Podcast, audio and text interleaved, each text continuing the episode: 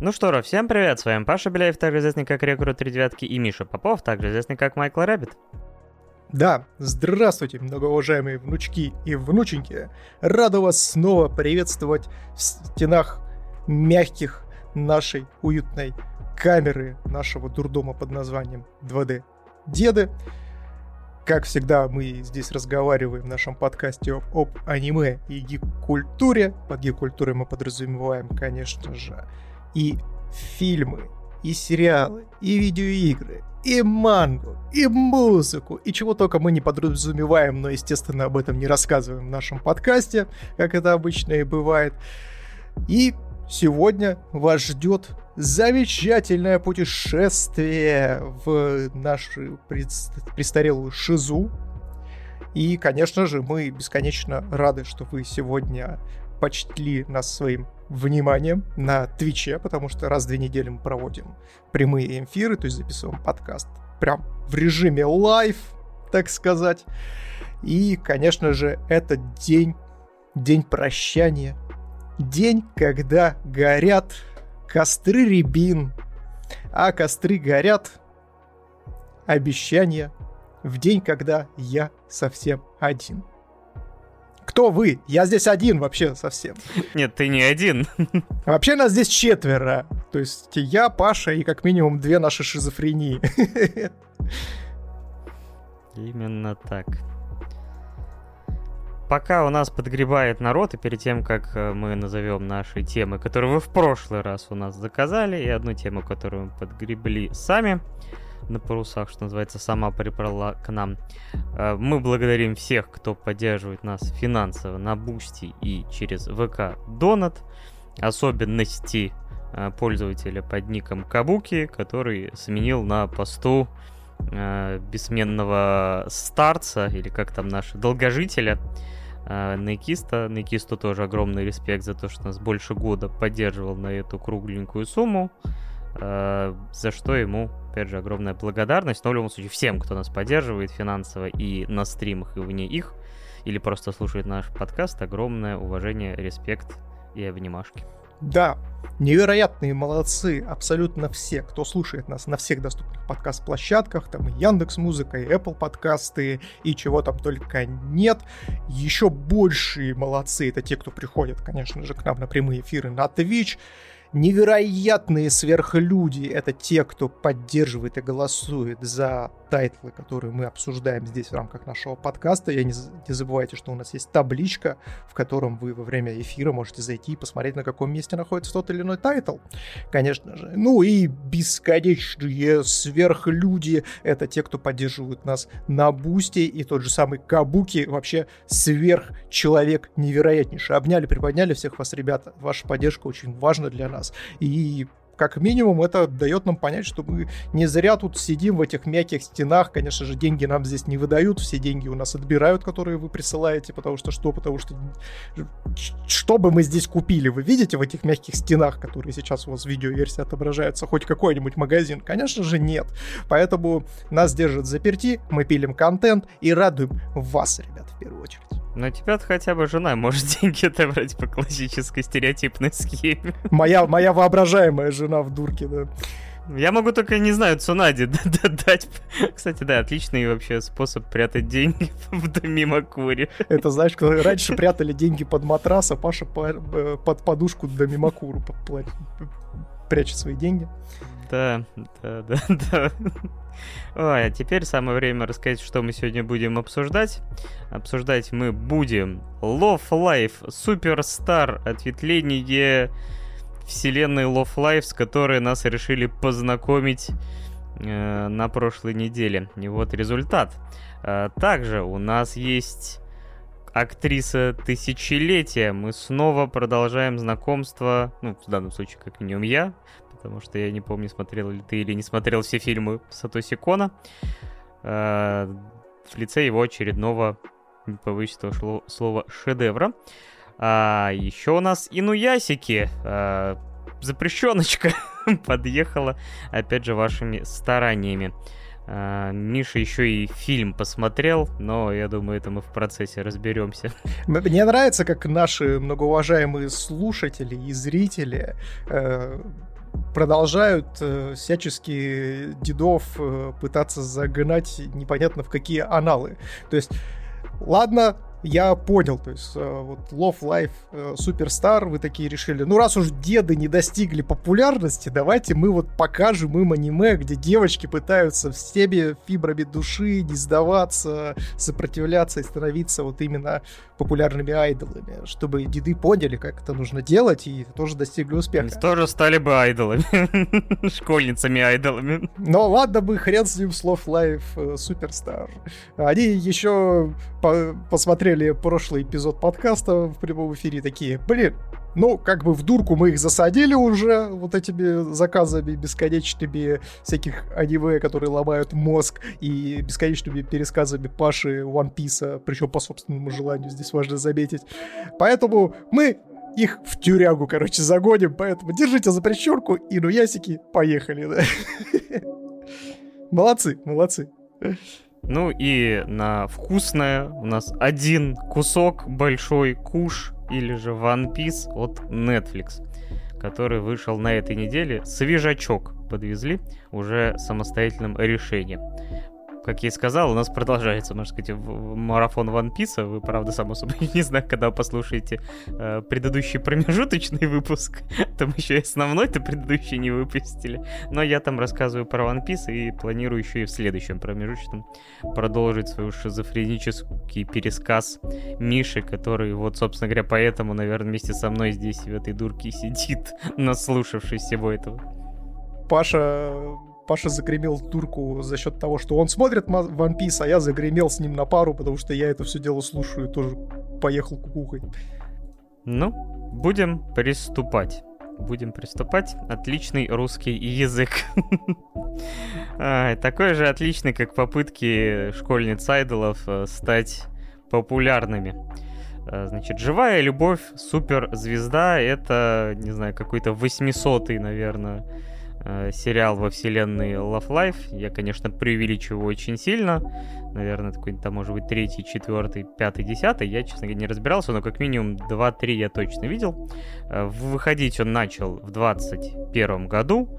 В 22 году вышел второй сезон, и как в процессе мне рассказали, и будет еще и третий, а еще по традиции, может, еще какой-нибудь фильмец навернут. Но я не хочу настолько сильно погружаться, я и так с дуру зачем-то посмотрел два сезона. А, но как у нас такая система, что вы заказываете до 24 серий, и если один сезон, ну, в смысле, если попадает, э, значит, вы заказали, типа, просто э, как бы один сезон, дальше смотреть или не смотреть дальше, это уже на наш выбор. Насильно мы смотреть ничего, конечно, не собираемся, но я зачем-то все-таки продолжил. А, но давайте о все, обо всем поподробном. Ну, то есть не зря тебе, да, диагноз поставили, и мы сейчас здесь находимся, где мы находимся. Да, да, я-то его только усугубляю. Значит, есть такая девчушка на Шибуя Канон. Ммм, канон. Значит, и по всем канонам. А, и вообще, кстати, ее забавно, что ее, например, сестра Ария. Ты сейчас сто. Но нет, она не так выглядит и не так поет. Вообще она не поет. Значит, э, наша главная героиня с детства мечтает стать певицей, Э, покорить весь мир своим пением. Только одна проблема. Когда дело доходит до публичного выступления, ей за неуплату отключают голос. И поэтому и в школе в средней у нее как-то не заладилось с этим. Ну и при поступлении на музыкальное музыкальное отделение школы Юигаоки, по-моему, так ее называют, тоже чудо не произошло, э, голос отрубился, и поэтому она поступила на обычное отделение, так сказать, отодвинув снова свою мечту. Это очень удобная, кстати, сверхспособность дистанционно через пультик отключать и включать себе голос. Мы примерно так же подкаст записываем, только кто-то дистанционно постоянно выключает нам мозг. Именно так, да. И, в общем, она живет себе спокойной жизнью, пока не встречает танк КК. Танк Т-34 встречает на Это другое аниме. Это другое аниме. Вот. И тут появляется... И тут э, это, собственно, была история аниме «Идолы и танки», да. Девочки и танки. Да, которая фанатеет по девочкам а, а, айдолом, школьницам айдолом, она повторяет постоянно эту фразу, пока вас тошнит не насчет школьницы айдолы, школьницы айдолы, она слышит как канон, который не может петь на сцене, но при этом, когда ходит в наушниках, может петь на улице посреди, типа, прохожих, так да, интересный у тебя подход к публичным выступлениям и своему голосу. О, кстати, Паш, а ты вот когда куда-нибудь едешь, например, в метро... Кукухой? И начинаешь... Или кукухой. Обязательно пою. Вот вы не знаете, просто когда включается камера, и мы остаемся с Пашей наедине, э, он еду, естественно, финальный обход, 10 часов вечера, все говорят, тушите свет, всем спать, Паша начинает э, петь песни группы Ария, конечно же. Вот. Но слава богу, что не опенинги из Наруто, тогда было бы, наверное, все гораздо хуже. Абатаита! И поехали. Ой, поэтому... И при этом сышься под себя, да. Неплохо. И я что хотел тебя спросить-то. Вот ты когда едешь в метро, вот играет какой-нибудь трек, который, ну вот прям вот хочется спеть, ты подпеваешь или нет? Не, я говорю, я, конечно, поехавший, но не с концами. То есть, типа, я реально не какая дурка, вы что прикалываетесь? Нет, я не хочу так уехать. Поэтому сдерживаюсь. А почему, почему всегда все так думают о том, что петь на улице, типа, или там в публичном месте, это сразу же дурка? Мне кажется, если тебя действительно прет песня, почему бы ей не подпеть? Я иногда подпеваю, когда еду в метро. Но в Новосибирске нет метро, по-моему. Ну, как бы, это, это, это, это по большей части связано с моим алкоголизмом, конечно же, никак не с песнями. А, нет, в Новосибирске есть метро. Да, есть, по-моему. Конечно. З Забыл. Я спускаюсь в воображаемое метро и начинаю там петь. Вот, и вот мы здесь, как говорится. Короче, значит, э, нашу главную героиню подслушивает на улице, вот, собственно говоря, это любительница школьниц айдолов, которая хочет устроить в школе бунт, переворот во славу китайской э, коммунистической революции, партии и все прочее. Осуждаю, осуждаю на всякий случай. Кто не в курсе, 3 сентября это еще и день борьбы с терроризмом, поэтому мы осуждаем школьный терроризм и осуждаем, конечно же, эту маленькую девочку. Ну, у нее культурная революция, не такая, как ты себе нарисовал. Она хочет, чтобы... Потому что им запрещают в школе устраивать клуб школьниц айдолов. Говорят, какая-то это все херня. А, давай делом лучше займитесь. Скрепная, скрепная школа такая говорит. Вот эти все ваши айдолы в мини-юбочках, в степедале, не надо нам вот этого разврата, пожалуйста, в школе. Давайте вот, чинно Институт благородных девиц. Да, в общем, э, они начинают как бы свой путь по попыткам создать свой этот клуб. Им в итоге разрешают. Э, и мне нравится, как... Э, то есть вот э, сама канон, она как бы, да, она типа умеет петь, да, у нее есть проблемы, которые решаются само собой гораздо быстрее, чем можно было подумать. КК, она, само собой, там, фанатка, поэтому, наверное, провела много времени, там, подпевая, там, ты, копируя движения. Но это тоже никак не связано с музыкой, это все связано с ее алкоголизмом, конечно же. Но суть в том, что каждая новая девочка, которая туда попадает, она каким-то иногда магическим образом э, просто побегов, потому что весь их в основном э, весь тренировочный процесс почему-то в аниме чаще всего показывают, как они раз, э, ну, учат, конечно, как бы танцевальные движения, но в основном они просто бегают там с 5 утра. Мне кажется, это очень важно для каждого айдола уметь быстро бегать, потому что от, от фанатов, да. Тоже нужно убегать от сталкеров. Да, кстати, насчет сталкеров, забавно, знаешь, как, что у нас какая-то обратная хронология, то есть нам сначала, мы сначала сами посмотрели идеальную грусть, которая прям жесть-жесть.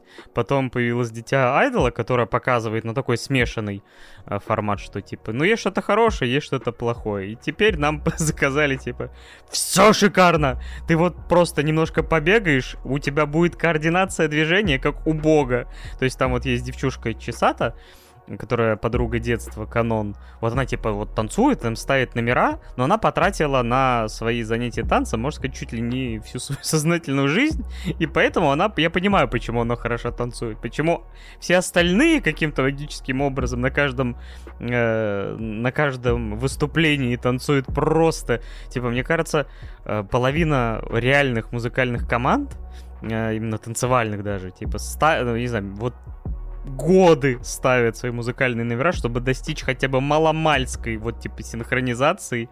И даже, в, не знаю, в некоторых шоу, которых я видел, такого уровня синхронизации, как вот эти девочки, не достигают. Поэтому да, они тоже девочки-волшебницы по-своему. Вполне вероятно, что у них просто один мозг на всех пятерых, поэтому они синхронизируются. У них есть, знаете, вот как у тиранидов в, в Вахе 40 тысяч, есть единый мозг. Коллективный разум. Коллективный разум, все педали. То есть они да. подключились часа-то и все. Да, вообще стоит заметить, что ты же и сам занимался вокалом, сейчас, правда, не знаю, занимаешься ты или нет, и ты же знаешь, насколько важно дыхание, и поэтому бег-то на самом-то деле очень важен для певцов.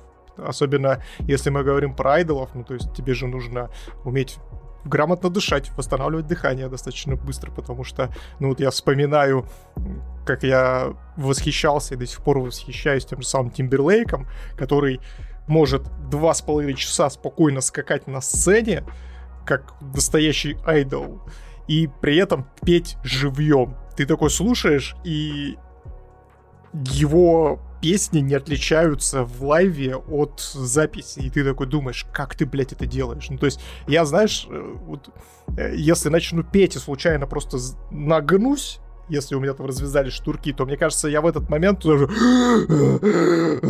Господи, боже, помогите, пожалуйста, я сейчас умру. Тут не то, что не до пения, тут как бы вообще ни до чего. Бег и тренировки, само собой, важны. Просто я к тому, что сразу возникает вот это, что здесь такая вот немножко сказочная вселенная. Э, то есть, как бы они стараются, они встают там в 5 утра, но чаще всего реально вот все их сложности, это вот, вот чаще всего именно, типа, можно бегать, бегать, бегать, бегать и ставить танцы, само собой.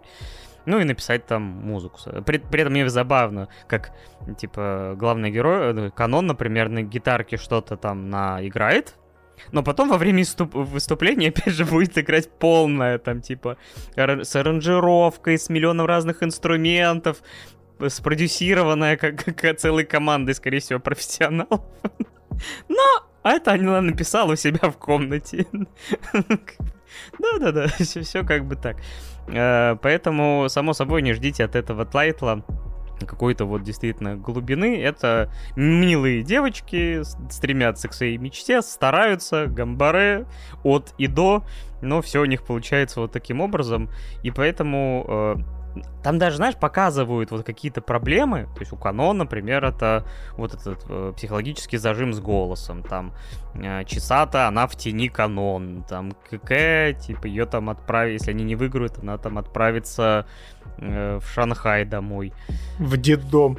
Да, там, типа, потом есть Сумире, которую постоянно булит, эта блондинка, которая, типа, она вот стремилась к славе, но у нее единственная слава, ее знают как, типа, гигантского и Запода, под которого она там сыграла в детстве и так далее и тому подобное. То есть э, проблемы есть, но они, единственное, чаще всего решаются довольно так э, быстро и без затей, то есть никто не пытается какой-то глубины навернуть.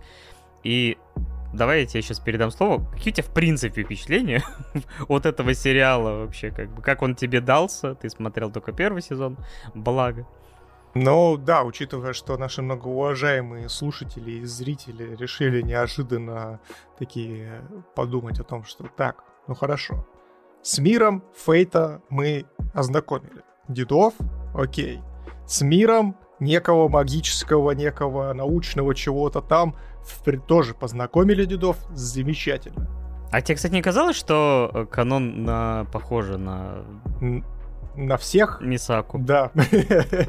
Она похожа на всех одновременно. Мне, кстати, есть претензии у меня, связанные с э, дизайном персонажей, потому что они здесь, ну, прям реально все какие-то, ну, максимально невыразительные. То есть, э, если бы я смотрел бы э, «Живая любовь суперзвезда» без бэкграунда я бы все равно бы все равно уловил бы очень дикие схожести со всеми остальными аниме-девочками, которые присутствуют. То есть, ну, какой-то вот идентичности немножко не хватает э, данному э, черептордизу, так называемому.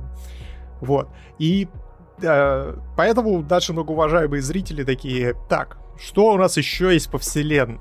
Что же у нас еще есть по вселенным? Точно! Вселенная Low of Life. Погнали! На все деньги! Зарядили в нас, и вот мы тут обсуждаем это аниме. Кстати, по поводу не выразительности я уже высказался, а теперь выскажусь э, еще в рамках претензии, которые ты уже озвучил, на тему того, что э, здесь получается внутренние конфликты, которые есть у каждого персонажа.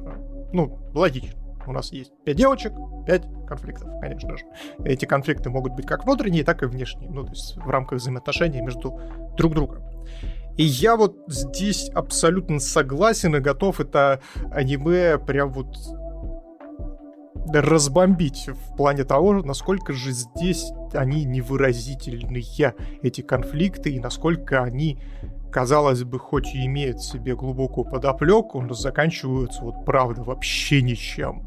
То есть у меня вот прям аж в моменте я немного был ошарашен от того, что, например, у нас вот есть девочка Рен, которая вот содержит в себе вот эту концентрацию всего там строгого, упрямого и так далее.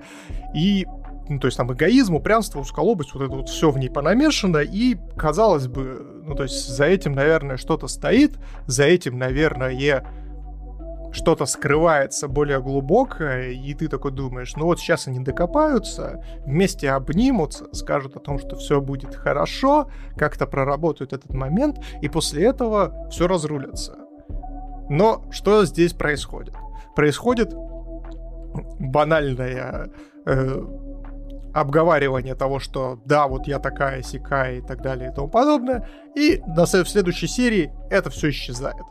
И ты такой, просто все обнулилось, и ты такой, а чё, подождите, а, а как это получилось? Ну, и вот в таких, э, и, и вот именно подобного плана вещи происходят практически в каждом конфликте, который здесь происходит. И ты на это все смотришь, я, конечно, понимаю, что это условности жанра, и мы все должны прекрасно понимать, что вот, этот, э, вот эта повседневность, где милые девочки делают милые вещи, и все у них будет, конечно шикарно, хорошо и так далее, это прекрасно это прекрасно, и это рассчитано на свою определенную аудиторию, но здесь, так как я в аудиторию в эту не, попад, не подпадаю, мне на, за этим было наблюдать, ну, очень скучно. То есть это мне по большей части, знаешь, с чем можно попробовать сопоставить. И что мне это, собственно, напомнило. На протяжении 12 серий происходит какой-то вот э, типичный мультик Cartoon Network для самых маленьких, где гиперактивные дети делают всякую херню. То есть они там что-то делают, там постоянно что-то мельтешит, что-то происходит, какие-то там взрывы и так далее и тому подобное. То есть это все, безусловно, красиво, но внутри это же настолько же пусто, насколько это и красиво. Вот здесь, кстати, по поводу красоты стоит заметить о том, что э, тайтл выглядит очень хорошо. Ну, то есть, несмотря на то, что здесь очень проходные дизайны персонажей, то есть в остальном графически он выглядит, ну, прям очень приятно. Вот. Но за вот этой приятной оберткой как бы скрывается очень невкусная конфета, которая мне на самом-то деле не очень-то и понравилась по большей части по итогу первого сезона, поэтому я вот даже не знаю, что тебя, Паш, зацепило в «Живая любовь суперзвезда», что ты такой, Блин, круто, посмотрю второй сезон. Ну-ка давай-ка, дед, сознавайся, что произошло? У меня все просто. Дело не в том, что мне очень понравилось. То есть я смотрел его... Ну, то есть вот сначала прошли вот эти первые конфликты, и я поймал себя на мысли, что вы вот так немножко поскребли какую-то поверхность этих самых проблем, конфликтов, и при этом, ну, само собой, их может быть великое множество, но такой, ну, раз есть второй сезон, может быть, они пойдут на второй круг, потому что, ну, как бы нельзя же сделать про пятерых девочек и э, все решить вот этим магическим образом. А, что делает Love Life во втором сезоне? я не знаю, что оказывается это стандарт жанра. Они просто прибавляют в состав еще четыре девочки. практически полностью как бы забивая хрен на какую-то маломальскую глубину, возвращаются на там канон, ее каким-то, особенно под конец сезона, желанием, хотением там и внутренним переживанием. Еще разок возвращаются к Рен, потому что у нее образовывается на ровном месте игровая зависимость неконтролируемая, которая, конечно же, решается никак. Рен, ну хватит уже играть. Вот, вот эта вся твоя игровая зависимость, она нам ничего хорошего не приносит. Рен такая, ок. на этом все закончилось, по-любому. Да, и вот получается, что, ну, и ты уже понимаешь, я немножко, говорю, расстроился из-за этого, потому что следующий комплект девочек мне показался еще менее выразительным э, и интересным.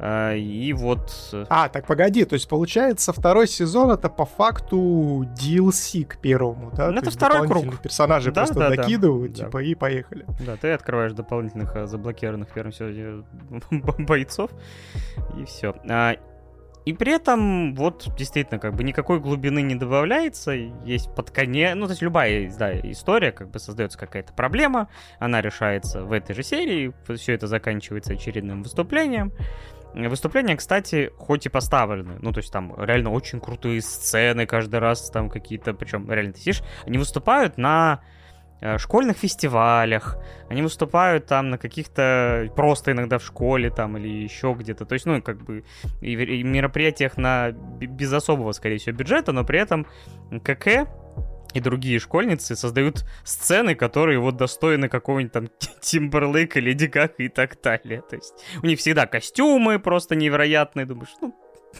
магия. То есть, говорю, девочки-волшебницы не дать не взять. А, при этом все выступления в 3D. И на самом деле я заметил, что 3D не только на выступлениях. На самом деле модельки меняются туда-сюда примерно постоянно. И это скорее плюс, потому что Sunrise Э, ну, как бы показывают 3D-модельки так, что ты в большинстве случаев даже их вот кроме выступления, где камера вращается и прям видно, что они в 3D, в других ситуациях даже такой, пока не приглядишься, не поймешь.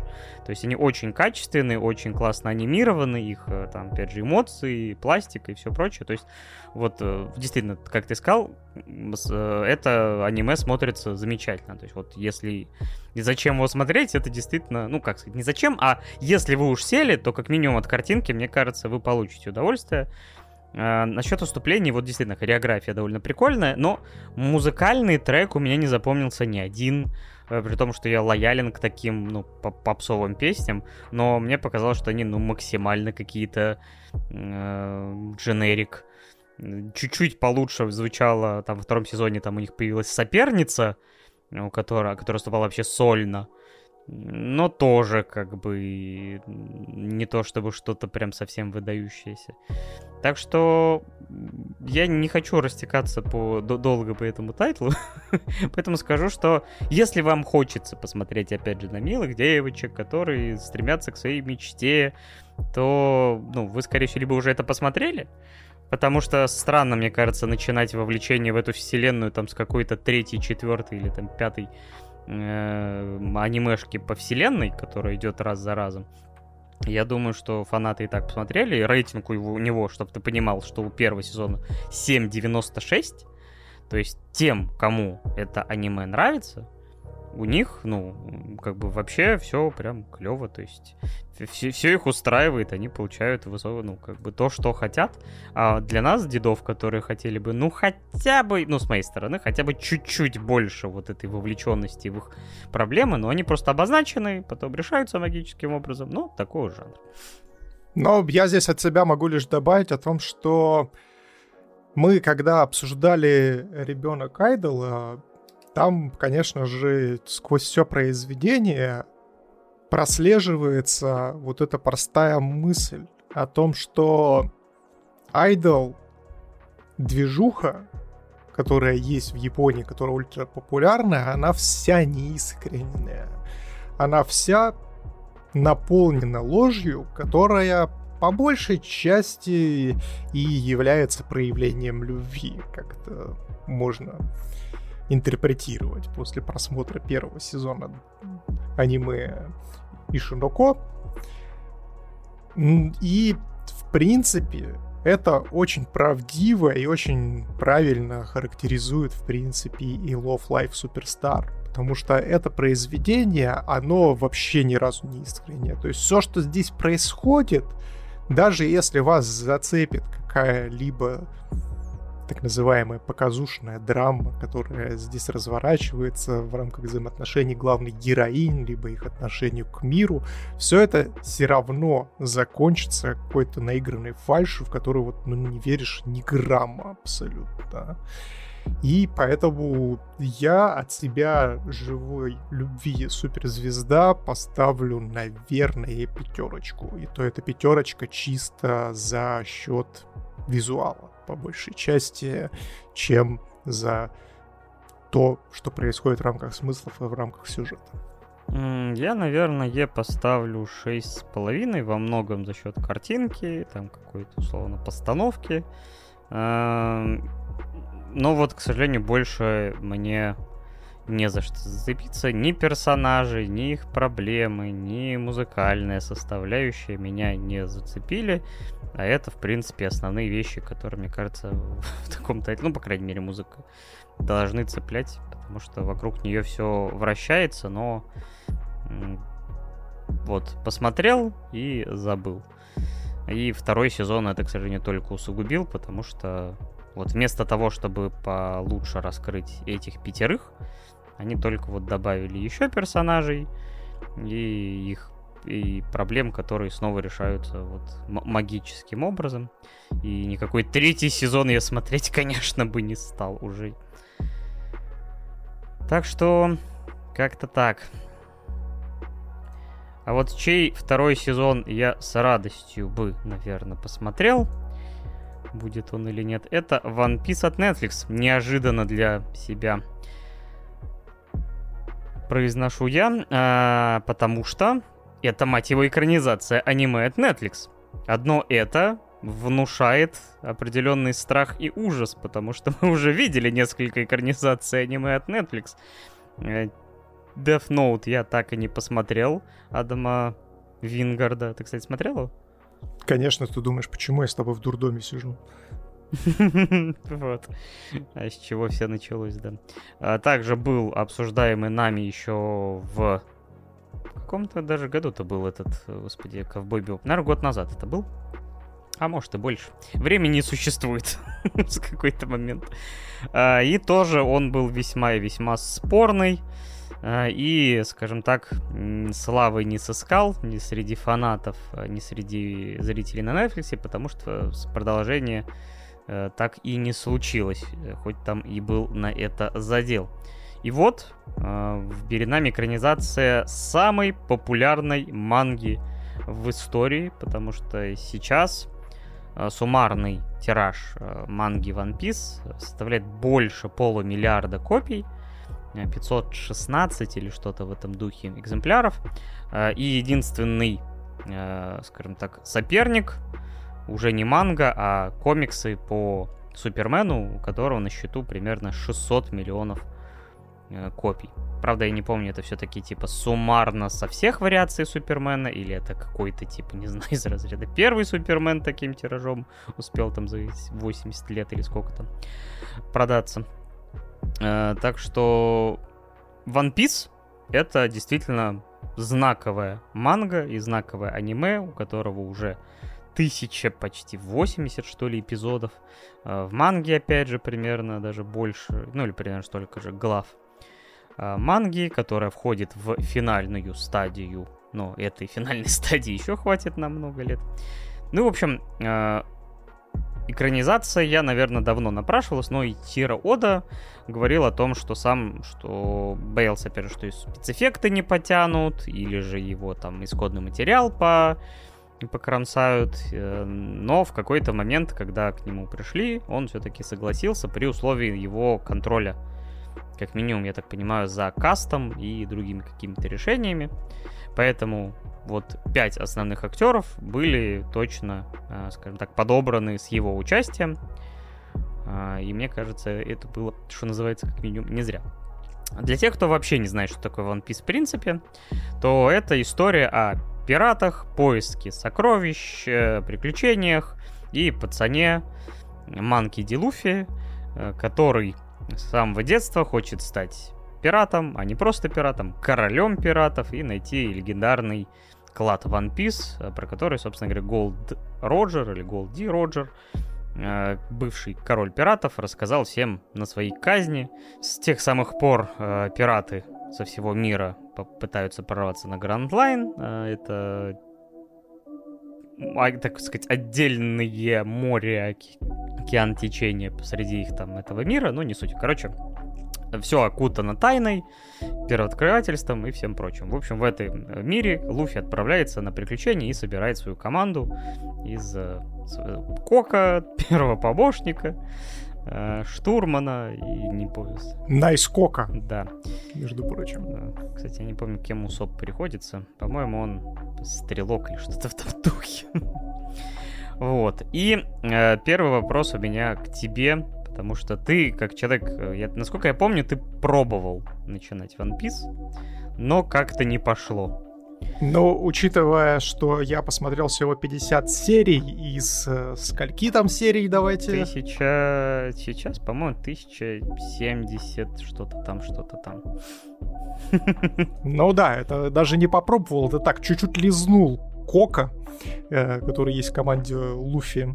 Поэтому сказать то, что я-то сильно прям такой фанат и невероятный хранитель знания по One Piece, ну, я не скажу. Хотя, хотя, хотя, хотя, я посмотрел двухчасовой видос от Crunchyroll, где они поясняют за всю хронологию One Piece. Я уже в одном из эпизодов, помнится, говорил про то, что никогда, мать его, не смотрите данный ролик, потому что понял я из него ровным счетом ни хера. То есть это настолько отвратительно выстроена хронология, что вы никогда в ней не разберетесь. Но, но, каково было мое удивление и мой гигантский восторг, который я шлю в сторону создателей сериала от Netflix, они смогли объяснить за один сезон весь вот этот вот формат построения мира гораздо лучше, чем двух, блядь, часовой видос от Кранчролла. Как это, блядь, работает? Причем это, это делают настолько играючи, настолько просто, что я такой, бля, вы серьезно? Вы мне сейчас за три минуты объяснили, как у вас здесь все работает? Почему двухчасовой видос Crunchyroll с этим не справился? Crunchyroll! Что с вами не так? Я этот ролик не смотрел, но я удивлен, потому что, по-моему, вот, ну, по крайней мере, посмотрев там почти 500 серий, а, ну, я не могу сказать, что у меня какие-то были сильно большие проблемы там с, с хронологией, но у меня впереди таймскип не за горами. Может быть, после него что-то как бы идет не так, но до этого мне сказали, что вот события, которые происходят у меня там до арки Маринфорда, они вообще в хронологии вселенной типа занимают где-то два месяца, что-то в этом духе. Ну, то есть примерно 10 лет реального времени, два месяца анимешного времени. Все нормально. Нет, здесь важно понимать, э, здесь, наверное, я неправильно выразился, для наших слушателей я просто поясню, э, в чем суть моего бомбежа. То есть я здесь говорю даже не про то, как рассказана именно хронология всей истории, потому что, ну, там действительно вышло огромное количество игр, э, фильмов, спин-оффов, спин кстати, не помню, были или не были, но не суть важно. И они, естественно, пытались это все на таймлайне выстроить. Но я здесь по большей части говорю про то, как они объяснили, как работает мир One Piece. Потому что One Piece это, ну, нифига не наша вселенная, и там абсолютно все по-другому. То есть то, как они, допустим, в ролике Crunchyroll объясняли вот э, рисуя карту о том, где вот у них есть Гранд Лайн, где у них какие находятся острова и так далее и тому подобное, я из этого вот ни хрена не понял. В One Piece э, наша многоуважаемая э, девчушечка, господи, прикинь. Нами? Да, Нами. Э, Нами за 30 секунд взяла, на карте начертила, все обозначила, показала. Все, я все понял. Я такой, господи, какая, какая титаническая работа у вас, ребята. Какие же вы большие молодцы. Но вопрос скорее в другом. Кстати, забавно, что если ты посмотрел примерно 50 серий One Piece, то вот я сейчас посмотрел а, арка а, Орлон Парк, который заканчивается первый сезон, она 45-я. То есть ты, в принципе, примерно э, смотрел все события, связанные с сериалом. И тогда вопрос уже напрямую. Понравилось ли тебе увиденное как человек, который, ну, к One Piece не испытывает никаких, что называется, фанатских чувств? То есть ты человек просто, который, вот да, попробовал посмотреть, не твое, пошел дальше, и вот, типа, Netflix предлагает тебе окунуться в эту историю, типа, получилось ли у него в какой-то мере? Я скажу то, что, ну, вот лично мое мнение, которое максимально субъективное, здесь вот, ребята, я не настаиваю на какую-то объективность и так далее и тому подобное, я считаю то, что получилось, но с некоторыми огрехами. Давай, наверное, расскажу сначала, что, по моему мнению, у них точно получилось, во-первых, и что, наверное, основополагающее, и что возвышает экранизацию One Piece в рамках сериальной адаптации своей, это безусловное попадание в атмосферу.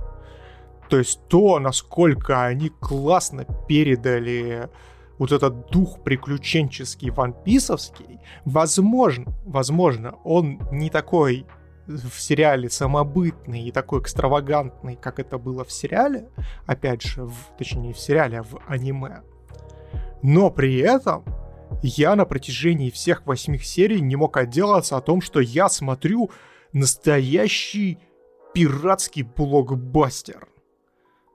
Про невероятные приключения, казалось бы, с одной стороны, наивного мальчишки, но который содержит в себе так такое огромное количество классных сюжетов, классных интересных деталей, которые именно вовлекают тебя в то, чтобы ты с невероятным ожиданием ждал следующий сезон, либо же пошел читать мангу, либо переключился на аниме в какой-то момент.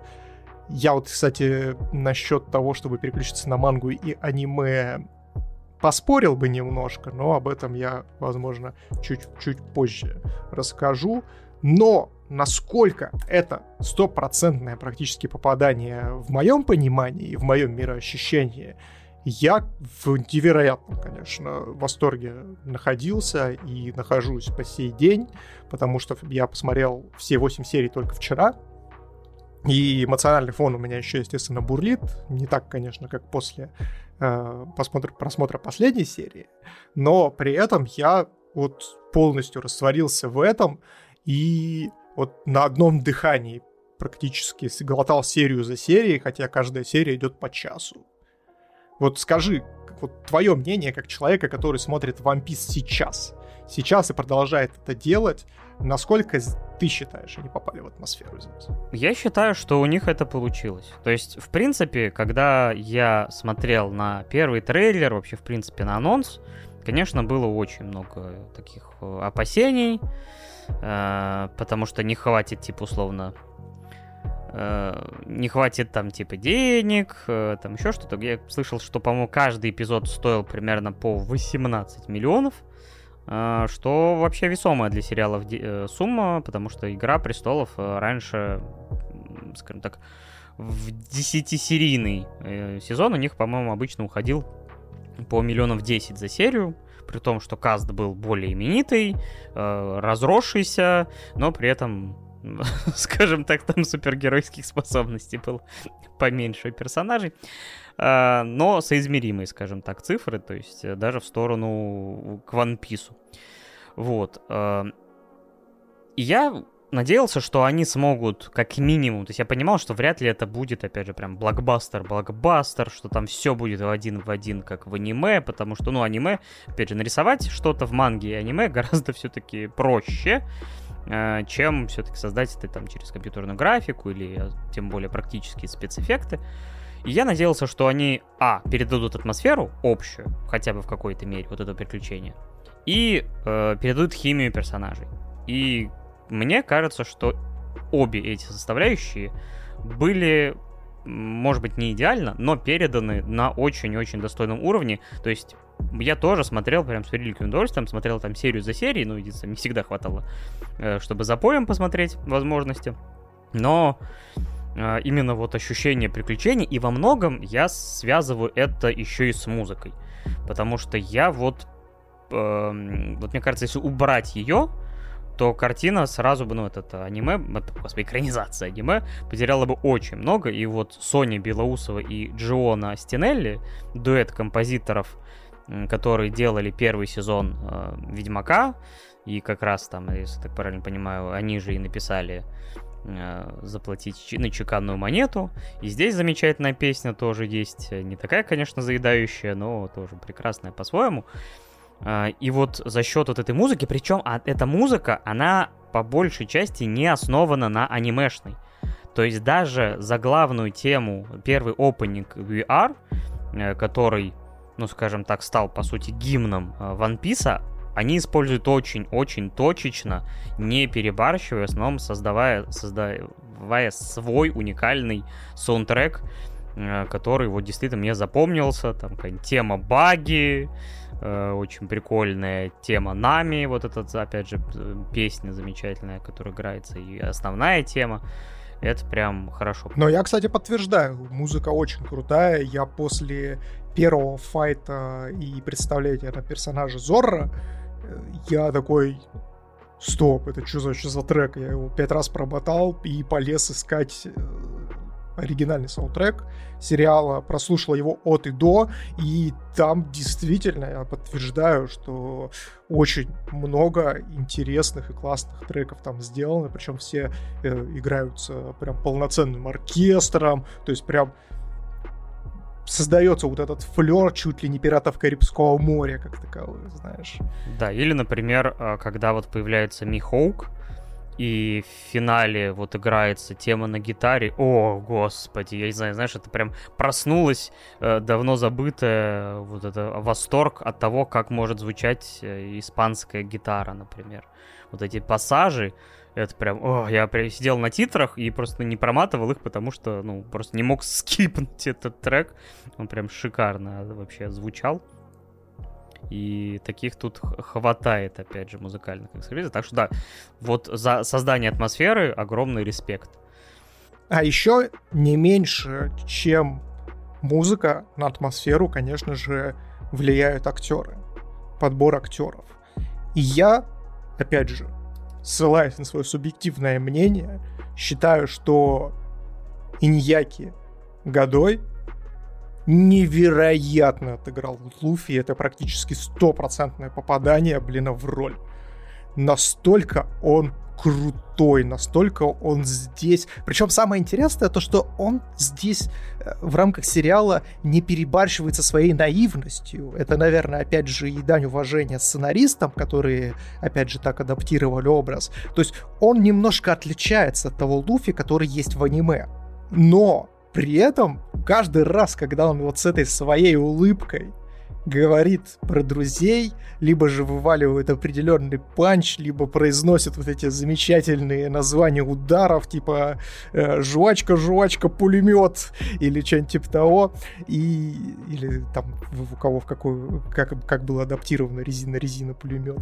Э, это, конечно, очень кринжово звучит, но как и есть. Я каждый раз такой, блин, да господи, как же круто, какие же вы молодцы. Вот они прям кайфуют. Вот, типа, вот я хочу просто добавить, что вот особенно он, то есть вот такое ощущение, что он действительно получил работу мечты и отрывается по полной. То есть вот эта улыбка на его лице э, в, в какие-то моменты, она прям вот излучает какую-то невероятную искренность. То есть вот что и тоже как бы роднит его с настоящим Луфи, хотя он действительно немножко другой. Я причем не смогу сказать, что хоть кто-то из этих актеров, знаешь, что прям великолепный актер, вот эта игра, но попадание в образы и то, как вот они именно подходят под те типы и то, как они отыгрывают, это прям хорошо. Не, ну так это же одна из частей актерства о том, что, ну, понятное дело, то, что Ньяки Годой, он не Луфи в реальной жизни.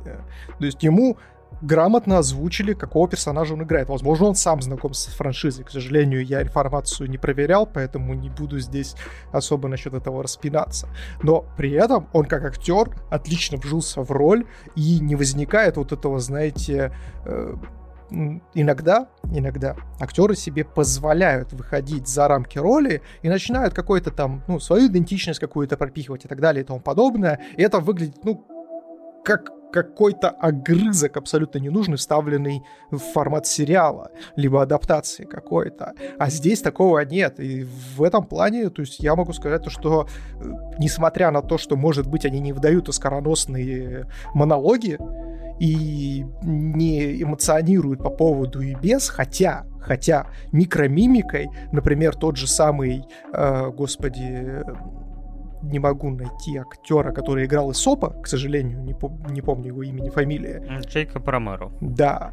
Он в моменте там одной из серий, когда он присоединяется к команде соломенной шляпы, он прощается со своей возлюбленной, и у него прям проступают слезы на глазах, и ты понимаешь, насколько это сильная сцена. То есть он, он да, он мимикой своей не отыгрывает, но вот эти вот мокрые глаза, которые у него, и, и в целом э, само, возможно, у него э, такой строение лица, я как бы не знаю, не буду здесь как бы сейчас себя закапывать, ну, то есть вызывает у тебя вот искрометную моментальную эмоцию, моментальную отдачу, и таких моментов здесь достаточно много, которые вот такими микродетальками тебя цепляют и развор... Э, разворачивают тебя лицом к этой драме, которая происходит в моменте, хоть она и мимолетна, и это круто. А еще я хотел бы здесь, естественно, естественно, поговорить про Макиню, это или Макеню. Это актер, который сыграл Зор. Я сейчас открыл его список ролей, и, чтобы ты понимал, год назад играл Шрама в экранизации Стального Алхимика. Ой, потрясающе. И Джоджо он играл в экранизации. То есть, короче, он человек, который в экранизациях аниме прохавал, но здесь... Вот и расскажи, что здесь. Здесь он источает максимальный секс.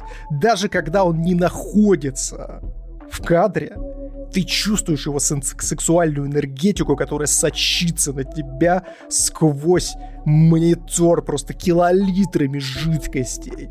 Господи боже, какой он крутой. Ну, блин, в кадре держится... Ой, мое почтение. Я на него смотрю и такой ядрить, колотить. Вот это, мать его, каст. Вот это вы красавчики. Настолько кру- круто они здесь обозначили Зорро. Причем, ну, понятное дело то, что здесь, опять же, как и с тем же самым Луфи, как и со всеми другими абсолютно актерами в рамках нетфликовской адаптации, важно понимать, что Зора здесь тоже не такой Зора, как был в аниме или манге. Безусловно. Но при этом то, какого он персонажа отыгрывает здесь, ну, мое почтение. Я кайфовал практически от каждого кадра, который с ним был. Это вообще просто ультра круто. Ну, их вот эти какие-то перепалочки, комментарии друг другу, подколы, то есть между нами, Зора, там, ну и дальше там Усопа и Санджи. Это прям э, золото, за что я, в принципе, и во многом люблю именно основной One Piece, именно за химию, и передали они это замечательно, то есть нами здесь, ну, опять же, как и ты выражаешься, мое почтение, то есть прям у нее очень э, такая важная роль, потому что нами, наверное, ее предыстория, это, наверное, один из самых важных моментов, хотя и у Зора мне очень понравилась предыстория, единственное, что как она вписана чуть-чуть, то есть если у Нами прям ее раскрыли, раскрыли, дали ей время, то Зора, у которого предыстория, ну, тоже не, не такая слабая, мне она очень нравится, но ее э, сделали так в, в, между делом в процессе. Типа. Ну, она, да, она очень вскользь проброшена, и э, когда тебе просто двумя говорящими головами говорят о том, что, ну, вот была, не стала, к сожалению, прости, пожалуйста, так вышло, а ты такой, а вы не могли это показать как-нибудь, обозначить по более драматично? Это ну, потому что в аниме, по-моему, Ода вообще, она там что-то с, с лестницы упала. То есть там как бы случайность, поэтому я думаю, может, они такие, пусть люди догад... будут догадываться, не знаю, там, типа, на нее напали 100 самураев, там. То есть, потому что, да, звучит не так эпично и драматично, когда, типа, вот твоя соперница, вот, ну, как бы, да, судьба... Не, ну, прикинь, развернулась бы какая драма. Я понимаю, для чего это сделано. Какая драма, чтобы э, Зора отрубила лестницу, типа, я отомщу, или, типа... Прикинь, Зора идет и мстит всем лестницам на этой земле. Вот это да, вот это, блядь, драма. Просто и он не может, например, подниматься по лестницам, потому что у него ассоциация с тем, то, что они настолько отвратительны ему, что он даже не хочет ногой наступать, чтобы не, скажем так, осрамить память своей подруги. Восхитительно, я считаю. Лучшие мы с тобой мангаки, 10 из 10, как говорится.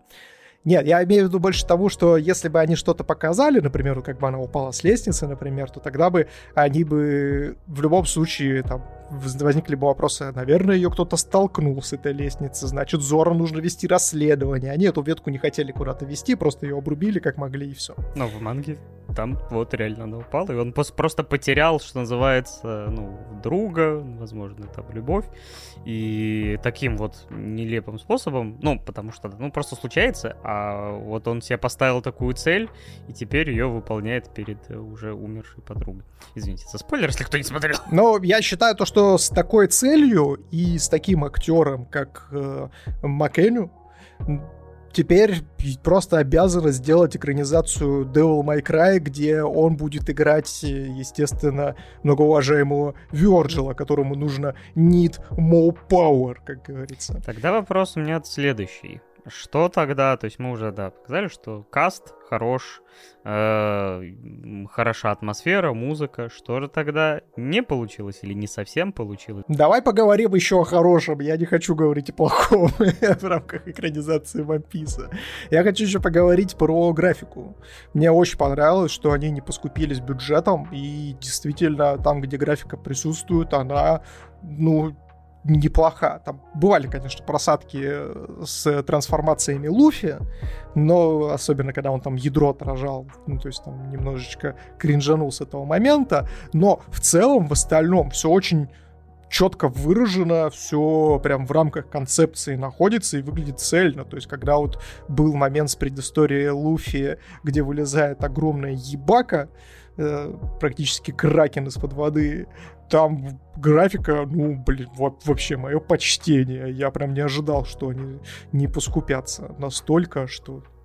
А меня удивило то, сколько они используют практические спецэффекты, постановочные. Это, конечно, опять же, палка о двух концах, потому что, ну, опять же, это экранизация аниме, и когда мы говорим о способностях и тех вещах, которые делаются, их гораздо изящнее нарисовать в манге и аниме, а здесь, ну, гораздо бы проще было бы использовать какие-то там модельки, которые бы там крутились, э, летали бы с мечами, и там, опять же, растягивались и все прочее, но при этом они сделали себе вызов, которым справились так весьма когда как.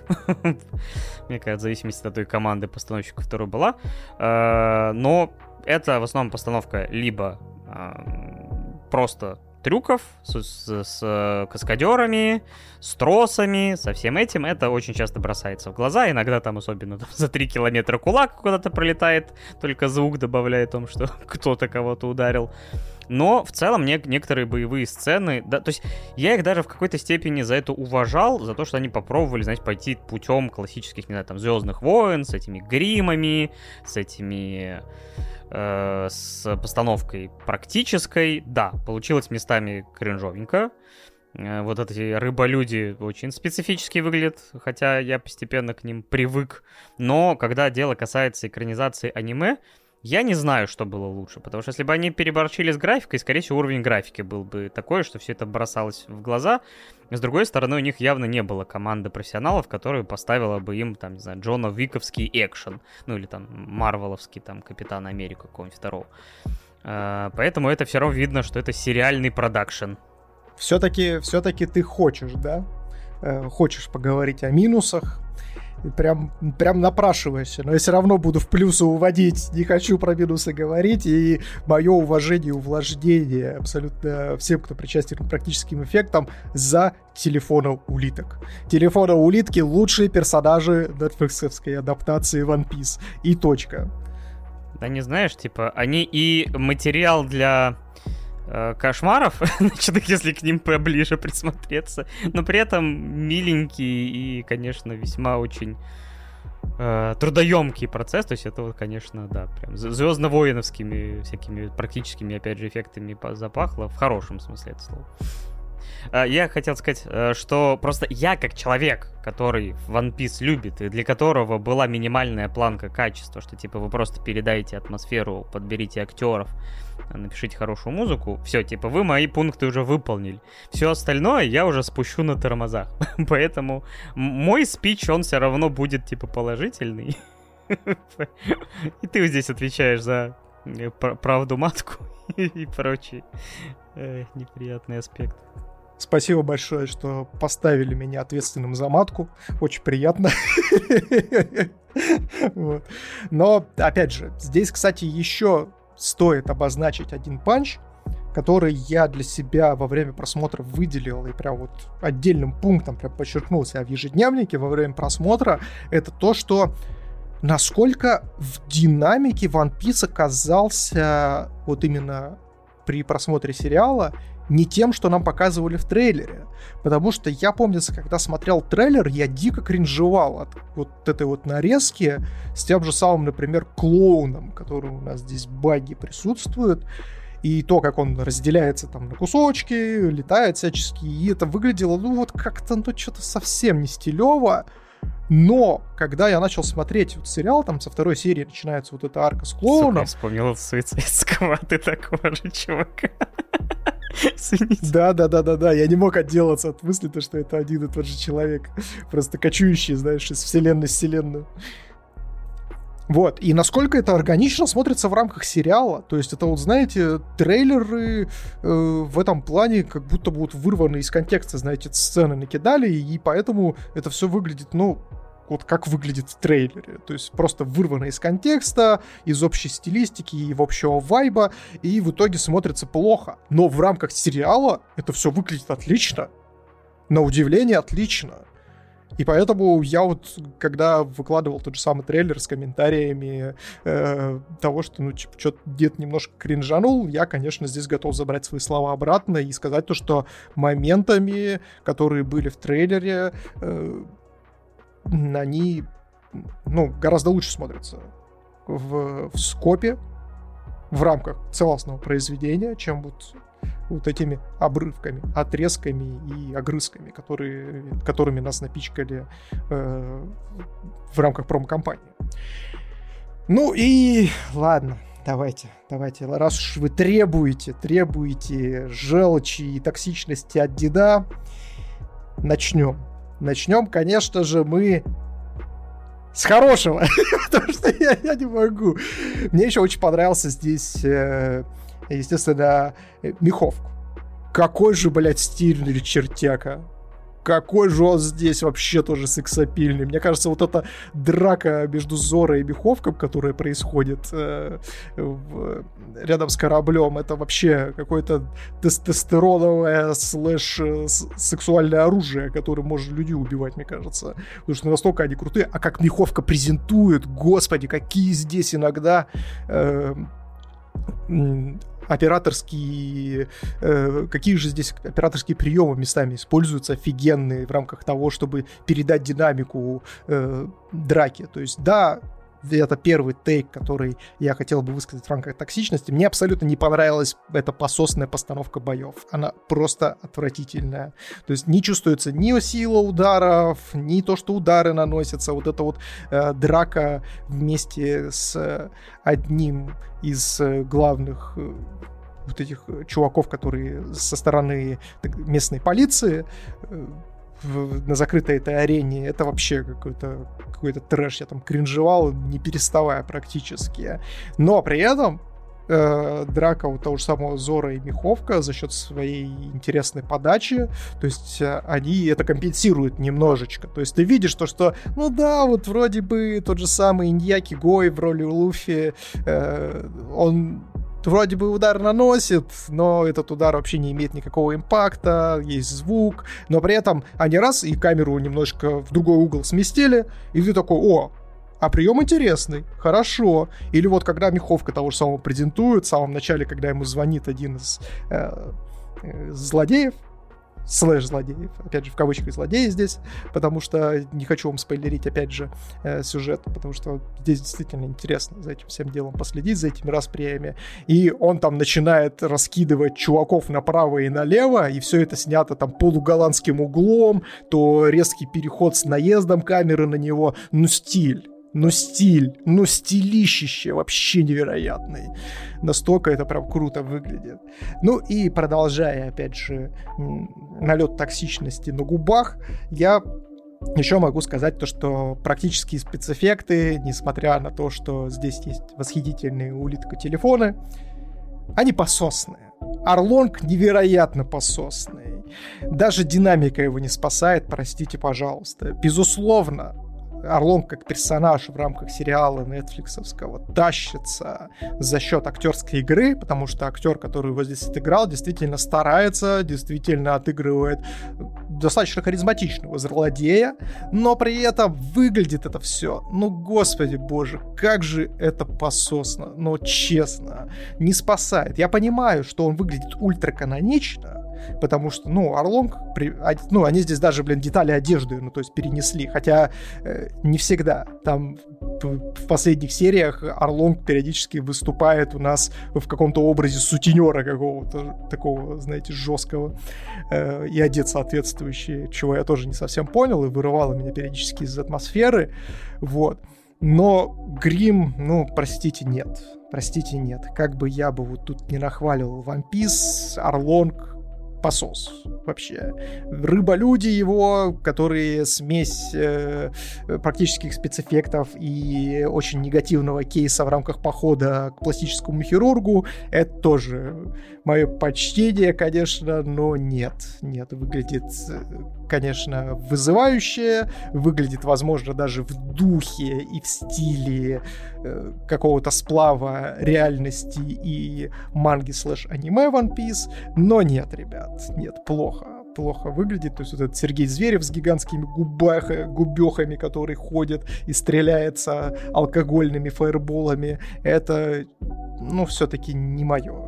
Не мое. Мне кажется, в этом плане надо было, возможно, чуть-чуть по-другому сделать, но, опять же, с другой стороны, как я и правильно выразился, это все сделано по канону, и учитывая, что One Piece это очень экстравагантно и прям действительно Эм, эпатажное произведение в рамках своего дизайна персонажей и передачи мира. Это, наверное, ну, такой вот компромисс, с которым приходится жить. Но сказать опять же, что это все сильно подпортило мне впечатление общее от сериала One Piece от Netflix, ну, я могу сказать, что точно нет. One Piece как сериал, я считаю, имеет место быть и я считаю то, что Netflix и все причастные люди, которые занимались адаптацией этого замечательного аниме и этой замечательной манги, безусловно, молодцы, красавчики и справились настолько, насколько это возможно в рамках передачи это все на малый экран. Да, я тут согласен, потому что я не уверен, что можно сделать вот без какого-то космического бюджета прям вот лучше. Потому что я, я все равно вижу старания в декорациях, типа то, что они отстраивали целые там, типа, не знаю, вот эту маленький кусочек его деревни Луфи с этими мельницами, эту Барати, ост, ну, это передвижной ресторан и прочее, прочее. То есть, ну, видны старания. Э, опять же, и то, как просто постановка, хоть она и не, ну, такая, такая себе местами, иногда мне прям понравилась битвы Зора, хоть, опять же, тросы и все прочее видны невооруженным глазом, но они вытягивают это там режиссурой, камерой, ракурсами, динамикой, то есть все равно это ну, как бы не совсем прям плохо, но и не идеально. Но, опять же, это сериал, который замаха... замахивается. ну, ну, ну. То есть, скажем так, это очень сложная задача. Они как могут справляются. Да, я даже больше скажу, это не просто сложная задача, это задача... Миссия неуполнима. уровня боссов из Dark Souls, да, потому что вот если вот вам интересно, вы никогда не смотрели One Piece, загуглите, как выглядит вообще злодеи, например, в этом аниме, либо в этой манге, и вы все поймете, что вот просто, ну, невозможно дизайн взять и вот так вот как-то его запихнуть в в современной реалии, ну, то есть вот чтобы это было с живыми актерами и так далее и тому подобное. Ну, то есть это действительно невыполнимая миссия. Да, ну, это вот примерно как получалось у сериалов, например, э, Netflix э, по супергеройской тематике э, там сорви головы и все прочее. То есть, типа, ну, например, тот же самый Динофрио, как господи, Кимпин, например, он в комиксах, ну, типа, огромная такая хреновина. Но они взяли реалистичного актера, который отлично его отыграл, и не возникает. И здесь то же самое, типа, там половина персонажей в One Piece, они как бы не человеческого роста и не человеческих пропорций вообще ни в каких... Вообще нами видели, особенно в каких-то последних сезонах. Или, например, кто-то начал возмущаться, что ее сестру, а, типа, вот, поменяли ей там цвет кожи, типа, и делают, а она, знаешь, ну, типа, пугает, потому что у нее грудь какого-то там э, шестого-седьмого размера стали, типа, вот этой осиной. Ну да, ну да, это, конечно, они все это продвинули, прогнулись. При этом я вообще, честно говоря, практически не заметил Э, какой-то там вот выпиющие повесточки, еще что-то, что отличают и ругают Netflix, но люди все равно придрались к каким-то вот таким э, моментам, когда сменили там э, цвет кожи или еще что-то. Но по мне, сделали они настолько это вот э, изящно, что у меня нет никаких вопросов. Вот типа никаких. Но оно абсолютно никак из концепции не вылазит. Ну, то есть, да, человек другого цвета кожи, но это никак вообще на историю не влияет и не вырывает тебя из контекста ситуации. Поэтому я и удивился вот таким предъявам. Ну, типа, видимо, особо не к чему было народу придраться, но все равно шли, скажем так.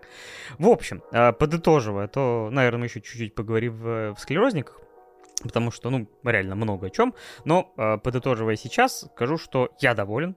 В нужные точечные моменты я был эмоционально очень сильно вовлечен. Местами было, конечно, да, и крыжовенько, местами было и скучновато, э, и прочие, как бы, недостатки имеют место быть, но в целом это клевое приключение, и нужно к нему относиться именно как к телевизионному формату, у которого все-таки не такой огромный бюджет, чтобы передать One Piece в его первозданном виде нужно давать ему какие-то послабления, а, и если вы пойдете навстречу, мне кажется, вы получите, можете получить удовольствие вне зависимости от того, вы человек, который никогда не слышал про One Piece, или же вы человек, который фанатеет. Будут и там, и там разочарованы, будут и там, и там восторжены, но мне кажется, что это далеко не самая плохая, а даже, наверное, в верхней, э, скажем так, верхней условной э, части списка хороших экранизаций аниме. Да. Поэтому я ему ставлю 8. Это, наверное, может быть даже чуть больше, чем стоило бы. Э, но я уже слишком люблю этих персонажей, поэтому да. Ты ставишь что? Я здесь от себя тоже скажу, что это одна из лучших экранизаций, именно адаптаций под игровое кино в рамках аниме. И от себя я поставлю One Piece 8,5. Бред какой-то. Паша фанат One Piece стоит меньше, чем человек, который я даже не смог... Ой, ну ладно, бывает и такое. Вот вы все фанаты токсики такие, я вас знаю, да. Паш сидит такой, да у меня вообще нет никаких претензий, а сам такой, где сиськи у Наби? Где сиськи? Э, мне было достаточно того, что есть. Все там в порядке.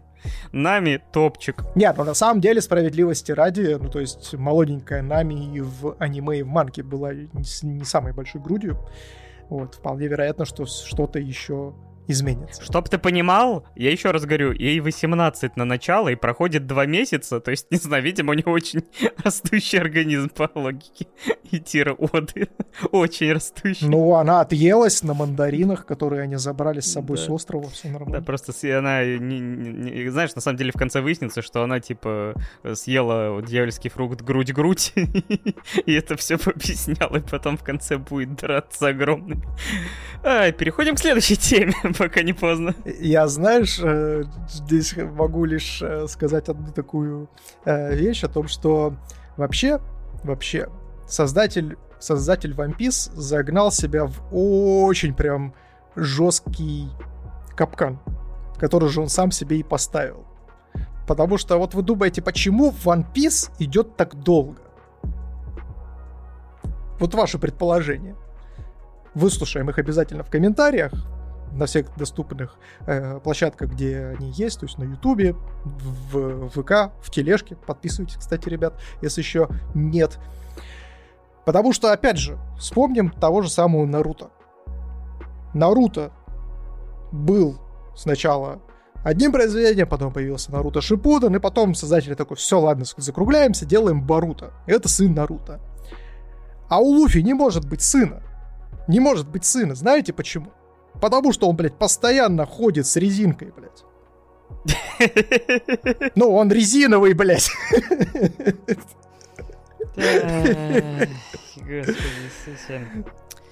Да, это очень дедовский юмор, а, так что надо переходить к супер деду, а, а именно Инуясики потому что у нас э, был вот супергеройское пиратское приключение, теперь супергеройское детское приключение. Э, которые не оценили в одном конкретном суде. Которые не оценили дети? Которым не оценили какой-то питерский суд, э, который на пару с этим э, тетрадью смерти его как бы не взлюбил. Именно поэтому у нас сейчас на экране вы можете лицезреть не название данного тайтла, а дед с внуком сцепились по пьяни. Это отражает всю суть. Значит, этот тайтл студии MAPPA 2000 2014 года. Э, а, нет, вру, 17 года, это, по-моему, манга 14 -го.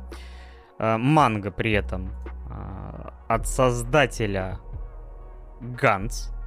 Э, это, я так понимаю, следующий его большой продукт.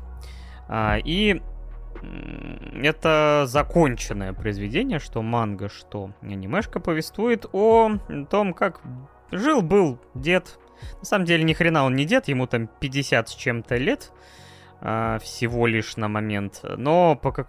А, ну то есть мы уже пересекли тот порог, когда мы э, перестали считать 50-летних дедами. Ну да? ладно, это все еще да, конечно. Потому что мы уже сами, сами знаешь, это вот каждый, каждый раз, когда ты такой взрослеешь, взрослеешь, взрослеешь, такой в 15 лет такой, ну не, ну тридцатка, тридцатка, это пиздец, конечно, все уже дед, скоро погибать, заказывай венок, э, вызывай гробовщика, все дела. Потом тебе становится 20-25 лет, ты такой, ну, 40. 40 это, конечно, да, 40 это уже все, там, закат жизни, надо, уже там не потусуешься и так далее и тому подобное. И такой после тридцатки такой, не, ну, 50 это еще не дед, конечно же. Вот 60, но это все. Это как бы уже потолок, ребят. Столько не живут. Ну, просто получается, что э, вот ему 58 лет, и, по-моему, Тонному Крузу примерно столько же, поэтому или какому-нибудь Бороду Питу. То есть, а выглядят они, ну, не под дед. Том, Томному Крузу? А, да. В общем, а, этот мужичок, а, у него есть э, дочь. Кстати, реально я понял, что вот ему 58 лет, дочери там почти, наверное, 18, и получается, что его там первенец только в 40 лет. Так что, если у вас еще есть планы на семью... Эм... Не, ну это канонично. Ну, то есть в Японии это, в принципе, достаточно поздно заводит детей. Да, есть ребенок помладше лет, там, не знаю, условно, 12, там, 13. Жена, и никто на него уже внимания не обращает. То есть приходит, работает, спит отдельно от жены, э, всем на него глубоко. Он обнаруживает, что у него рак легких, уже, похоже, не особо операбельный, или, по крайней мере, он хочет позвонить, э, точнее, звонит всем своим все его скидывают, потому что, ну, господи, что дед там может сказать? Опять дед забыл выпить свои таблетки и названивает тут, опять будет говорить про рептилоидов и прочую всякую херню. Да, и он такой, ну, грустненько. Но у него есть собака, которую в семье тоже не особо кто любит. Замечательный Шабуи, или как он там называется правильно. Ходит с ним гулять по ночам после тяжелого трудового дня в офисе. И краем глаза видит какого-то пацана, рядом с ним стоящего в парке, пока он что-то подзавис. И в них врезается инопланетяне. Просто посреди парка в них врезаются какие-то непонятные создания. Причем, ладно бы они просто врезаются, они врезаются со звуком вот этим тут-туру, ту-ду-ду-ду-ду-ду. Боинга, бройлеры 747. НЛО 747 трепет, терпит крушение над парком токийского э, парка на протяжении 785 серий. Да, и они такие, о, господи, ты сбил его, типа, давай, пока гайцы не приехали, улетать оттуда. Такой, не, ща, ща, типа, я, я все исправлю, я все исправлю. Такой, так у нас же ты этим исправлением всю им планету, типа, пихерачишь. Неважно, типа, зато меня, видимо, не посадят. Это диалоги, которые были у меня в голове. На самом деле они сказали, да, что, типа, я это исправлю. Э, делают им обоим кибертела. Э, другой действительно голос предупреждает о том, что таким образом может действительно накрыться вся планета. Он такой, ладно, нормально, все будет сто раз так делал и улетает номера никто не записывает. Нет, а там, там на самом-то деле, вот чтобы вы прочувствовали, там диалог реально такого формата, типа из разряда того, что пиздец, бля, мы, мы, мы упали на какую-то планету, походу мы даже убили двух организмов с этой планеты. Такие, ёб твою мать, а что делать? и там начинается такая паника, знаешь, микропаника, инопланетяне они там бегают по НЛО, трясут своими маленькими э, тентаклями, либо что у них там есть в, рамках э, их аналогов рук. И такие, так, и что делать? Так, так, так, так, так, ну, давай, давай соберем их, давай соберем их. Э, такой, так, погоди, у нас тут осталось только, э, только боевые образцы сверхоружия межгалактического. И такие, Бля, ну надо что-то делать, давай чуть стрелять, ну помогайте, блядь, придумывайте, чего, блядь, чтобы, ну, чтобы все красиво было, как Паша Техник говорил. И, ну, собирают, собственно, роботизированные тела и такие, я сделал, все, живите, удачи, поцеловали в лобик и улетели. Да, и тут начинаются, по сути, две истории переплетающиеся. Дедуля обнаружив, что он как бы больше не тот обычный дед, что никакого рака у него больше нет, зато есть возможность превращаться в железного человека, только без э, человека внутри. I'm Iron Man. Зато теперь у него спина не болит. Потому что что? Потому что у него теперь есть турбины в спине. Да. А второй Хира с шишигами, сисигами, как вам угодно, обнаруживает, что может э, реализовывать свои больные фантазии, потому что этот любитель манги, ты знаешь, просто ходячая антиреклама типа, этих э, э, отаку, потому что он, э, скажем так, приходит сначала к своему другу по фамилии Ода, и который, и, который живет в доме э, в, в таком роскошном рядом как раз э, с домом Инуясики, как раз то фамилия, или имя или фамилия главного деда нашего. И этот э, Ода, он вообще-то мангака известный. И такой, и он, когда начинает устраивать свои расправы, между делом спрашивает за One Piece. Типа, кто твой любимый персонаж? Вот у меня Нами и Зора. Я такой, а, у меня тоже. Я тоже, видимо, больной ублюдок. Причем там реально есть один момент э, максимально жуткий, когда он приходит, там, расстреливает семейку, потом подходит к девчушке, которая пришла домой, понимает, что все ее родные и близкие мертвы. Да вокруг кровь кишки расхерачила абсолютно всех. И он такой подходит, такой, любишь он письку? Он письку любишь? Ну, он письку. Он письку что, не знаешь, не любишь? Он такой, Какую Piece? Ну, то там, где Луфи, все дела.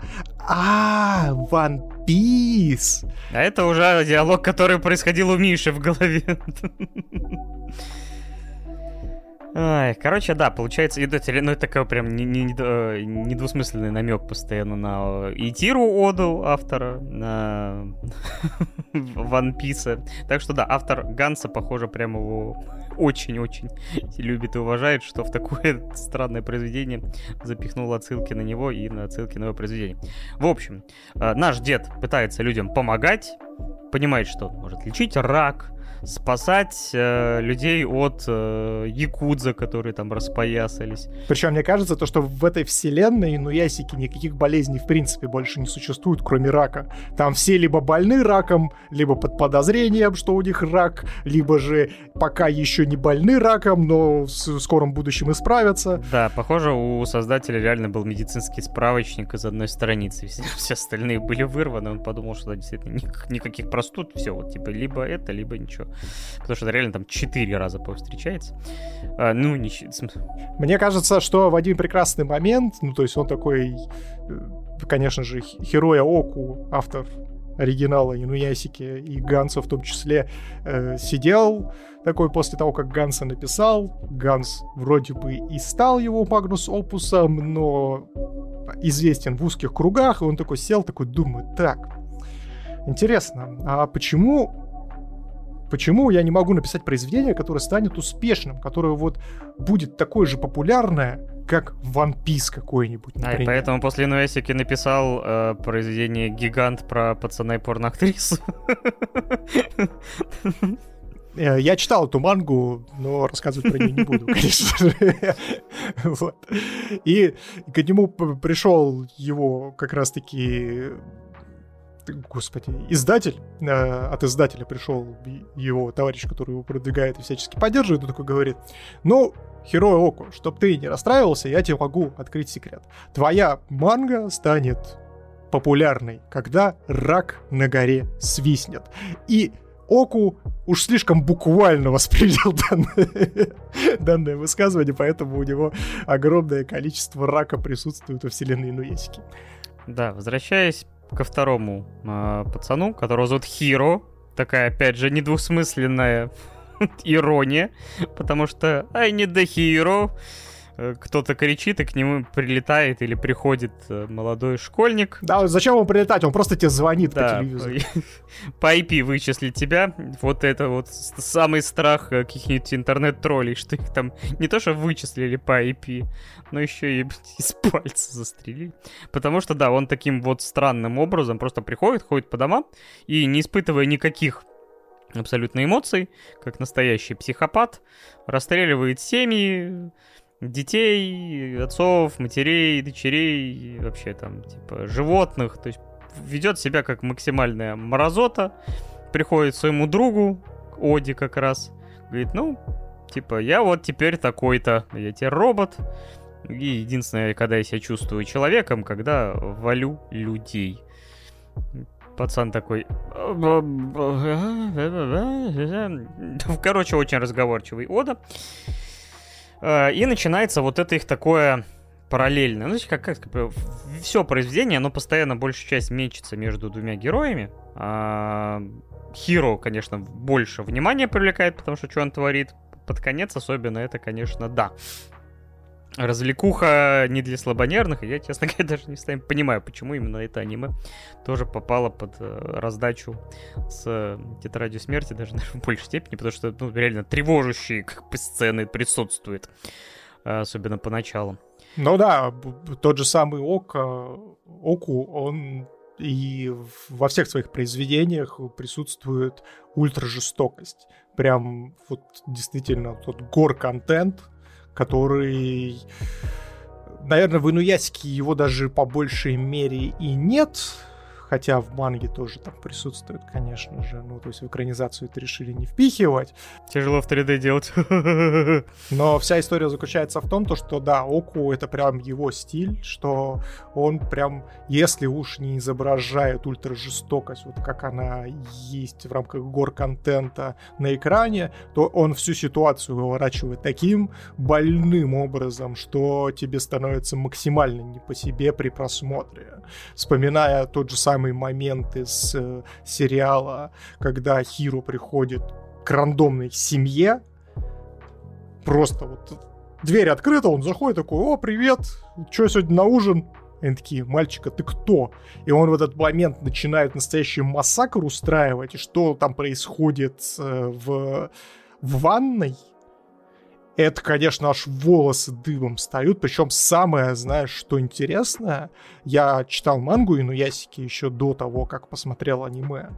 Ну, потому что, кто не в курсе, я, в принципе, очень люблю, ценю, уважаю Оку за Ганс. Потому что Ганс, несмотря на всю свою вторичность, очень интересное произведение, и которое захватило меня на прочтение всей манги от и до. И просмотр аниме, конечно же, в том числе. И я могу сказать то, что в манге даже так жестко не было, не, не был передан этот момент в ванной, как это сделало аниме, потому что в динамике ты начинаешь считывать вот эти микродвижения и еще больше осознавать ситуацию, которая происходит в этот момент, и тебе вообще пиздец наступает. Да, тревожные моменты тут вот максимально тревожные и неприятные.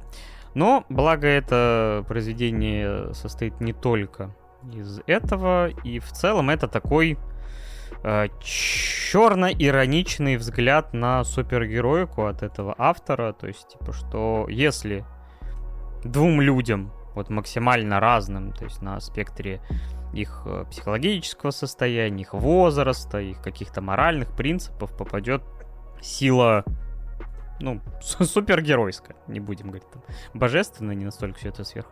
Естественно, то есть вот как они будут что-то делать. То есть, если они реально могут лечить рак, летать, там, типа, спасать людей. Ну, там даже самые, сами инопланетяне говорят о том, что но этого же оружия хватит для того, чтобы, в принципе, аннигилировать всю планету. То есть, они действительно могут сделать все, как в рамках и позитива, так и в рамках негатива с тем местом, на котором они обитают. Да. И это вот именно на концептуальном уровне э, вообще многие какие-то идеи, какие-то сцены, моменты мне в Инуясике очень понравились. Они заставляют, опять же, как бы посмотреть на какие-то моменты. Не то чтобы как, все из них, или даже большая часть них, э, раскопаны сильно, потому что произведение, в принципе, довольно короткое оказалось. Я, честно говоря, думал, что в манге это длинное проведение, а аниме просто, скажем так, какой-то опять пролог. Но, как Миша мне сказал, те читавшие, что, в принципе, большая часть новых событий, они в аниме присутствуют. Но, я так понимаю, может быть, чуть более укороченном, сжатом виде, потому что тут вообще всего 11 серий. А, вообще, в целом, расскажи мне, как твое отношение вот как к произведению, какие аспекты тебе в нем понравились, опять же, реализация мапы, потому что мапа 17 -го года это все-таки не мапа 22-23 года, как показывает практика. Но мне кажется, что... Вот ладно, единственное, да, вот скажу сам этот момент, э, что вот такие аним... Э, экранизации манги, которые там жестокие, с гор контентом, с каким-то тревожащим, они вот, мне кажется, почти обречены на экранизацию без бюджета, который соответствует амбициям первоисточника.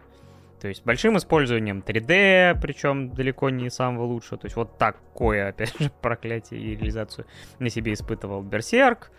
И ну ясики, мне кажется, конечно, в этом смысле, наверное, получше смотрится. Но все равно ты ощущаешь, что наверное, в манге все это было как-то по... по более, как, как бы так сказать, адекватно смотрелось. Не вычурно. Ну, как тебе сказать, Оку в своих, своей манге очень сильно э, злоупотребляет э, фотобашингом. То есть он берет фотографии и начинает их э, либо впихивать во фреймы, чуть-чуть обрабатывая или просто загоняя в черно-белый фильтр и типа так погнали и поехали. Но местами, местами, если говорить вот конкретно про Инуясики, конечно, ультрадетализация вот этих всех механизмов и так далее и тому подобное присутствовала. Но вот как быть, например, с тем же самым фотобашем, который Оку прям впихивает по поводу и без, это вот, конечно, тоже большой вопрос, и в этом деле мапа поступили так, э, ну, действительно, в угоду своей своей малобюджетности, потому что действительно отрисовывать вот каждый вот этот миллиметр тех механизмов, которые вырываются из деда, например, или из нашего многоуважаемого Хиру, это, мне кажется, задача нет, это просто да, это невозможно. Э, потому что, ну, если у тебя вот такая кровавая рейтингом, там, R, ну, условно, как мы это говорим, никто не будет давать на это какие-то запредельные бюджеты, потому что, ну, явно, скорее всего, рейтинги будут ограничены как минимум аудиторией. Поэтому да, как и с фильмами основ... Э, на взрослую аудиторию или содержащие вот этот весь контент, э, никогда не дают бюджета огромных. Так, в принципе, и с аниме бывает. То есть, к сожалению, с этим скорее нужно смириться, а не в том, что... То есть это просто, ну, невыгодно делать вот с максимальной отдачей и детализацией топовых аниме-студий. Но 3D здесь пососное прям пососное. Не такое пососное, как в Берсерке, но в Берсерке там было помимо 3D все остальное плохо сделано. А здесь хотя бы саунд-дизайн нормальный, никто кастрюлями тебе в уши не бренчит, как говорится. Вот. Но при этом, то есть там особенно под, в последних сериях, когда там начинается вот эта погоня э, и встреча Хиро и, и Кира, нашего многоуважаемого деда, и они там летят на, на автострадой по городу, ты такой, ну ебаный в рот, что за пиздец какой-то, вы какой-то сак мне лицо пытаетесь кинуть в глаза, щипать начинает. Ну да, то есть я вот именно про это, что не стоит ожидать какой-то топовой реализации, но от себя скажу, что, по крайней мере, реализация какого-то психологического, драматического и какого-то именно именно да, все остальные аспекты мне искупали вот это, то есть я мог закрыть на глаза на тот экшен в том смысле, как он реализован. Но если говорить мое отношение к экранизации, ну, то есть к аниме-адаптации манги, я могу сказать то, что мне еще очень сильно не понравилось, как это все дело э, замастерено то есть э, именно сведено, потому что настолько здесь прям рваное какое-то повествование, иногда ты даже аж теряешься о том, что, а мы что, какой-то таймскип сделали, ну то есть настолько резко обрывается э, сцена и переходит в другую, что ты такой, а подождите, а что там случилось-то, я не понял, ну то есть очень рвано это все сделано, и это вот безусловный минус ну ясики, которые прям иногда даже местами на восприятие очень сильно давят, потому что там был момент, момент, когда происходит нападение на Хиро и, и его подружку, которая приюти, приютила его какое-то время. И там все так быстро происходит, потом резко обрывается, и ты потом показывают нам уже Хиро где-то в другом месте, куда-то их там ведет, и ты такой, а что случилось? А я вообще-то думал то, что вас там вообще всех порешили уже, и какого хера происходит здесь. Ну и в этом плане, конечно, аниме очень сложно воспринимается. Вот прям э, никак не, не удавалось у меня, точ, точнее как, наверное, так выражусь, о том, что очень много усилий пришлось прилагать для того, чтобы держать цельную историю у себя в голове в этот момент. Не без этого, не без этого. Действительно, повествование рвано, что как и показывает, что, ну, действительно, там глав, не сказать, что прям совсем мало, там что-то 80, по-моему, глав у манги, а здесь всего 11 серий, ну, само собой, арифметика никоим образом не, эм, не складывается, чтобы это все было складным и так далее. Но, несмотря на это, я получил удовольствие от этого произведения э, именно за счет именно большей амбиций, концептуальности, и каких-то действительно отдельно взятых постановочных моментов и то, как э, персонажи отыгрывают, как они иногда меняются по тем или иным причинам, хоть это все довольно, опять же, как ты сказал, ну, рвано и иногда сложно логические цепочки выстраивать, потому что, ну, действительно, все порезано очень-очень мелко. Но за счет вот этих концепций, да, мне, да, вот понравилось. В целом, хоть недостатков тоже очень и очень э, немало. А, я тут э, про концепции мы, кстати, еще поговорим, но я перед этим, наверное, общее какое-то свое впечатление от Нуясики, как не только от аниме, но и как от манги выскажу. Мне кажется, что данное произведение, оно слишком вторичное. Ну, то есть оно и в рамках аниме выглядит максимально вторично за счет вот использования 3D, вот этого рваного повествования, э, каких-то э, быстрых, откуда ни, откуда ни возьмись, взявшихся роялей в кустах, э, концовка очень смазанная, что и, в принципе, одинаково относится и к аниме, и к манге, потому что там все заканчивается, ну, просто вот, вот, откуда ни возьмись, выпрыгнула заебись, как говорится.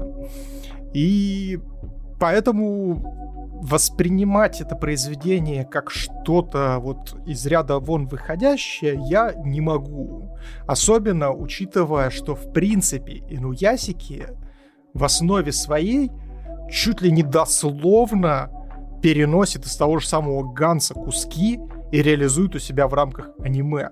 Потому что вот я не могу отделаться до сих пор от осознания того, что вот этот весь массакр, который устраивает Хиро в один из моментов на улицах, это один в один арка из Ганса.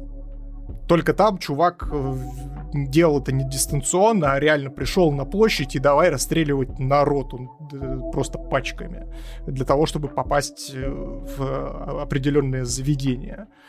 Не будем спойлерить какое. И ну, то есть, если автор позволяет себе просто брать арки, немножечко их видоизменять и запихивать в другую мангу или в другое произведение, это уже для меня говорит о том, что автор не совсем об этом подумал и воспринимает это как вот огрызок чего-то, вот просто пересобрав э, из своего первичного материала какой-то вторичный продукт.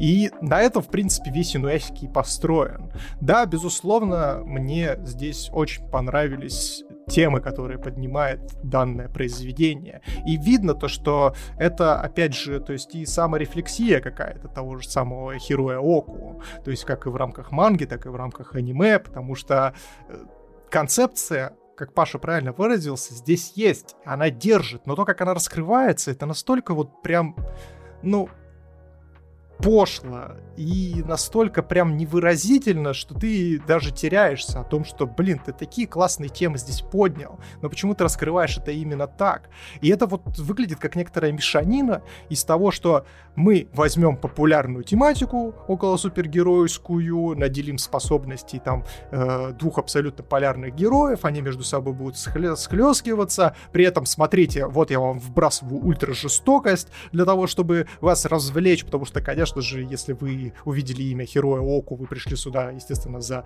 ультра жестокими сценами, вот, потому что, опять же, если вы, ну, как бы, я не знаю, кто на Инуясике мог э, просто так вот с бухты-барахта прийти и посмотреть, вот. И, а здесь я вам брошу еще философствование, как вы любите, и закончу это все как какой-нибудь глобализацией всего, как он это делал в Гансе, и что здесь, в принципе, повторяет.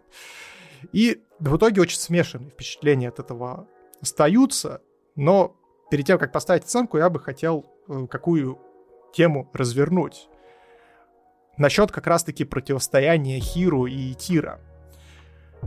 Здесь не зря, на самом-то деле, подни... взяты два абсолютно разных поколения, можно сказать. Причем даже в нашем случае это практически через поколение люди, потому что, ну, тому же самому Итира почти 60, нашему Хиру он молодой, ему там сколько, 14-16 лет, например, и, ну, то есть разрыв у них прям действительно есть еще целое поколение между ними, и пропасть между ними действительно большая. Здесь, кстати, еще важный такой дисклеймер о том, что все, что сейчас я озвучу, это, естественно, э, лишь мои догадки и мое СПГС, которые я вываливаю на вас для того, чтобы выразить какую-то мысль, которую я бы хотел, чтобы вы подержали немножечко в голове и немного размяли мозг.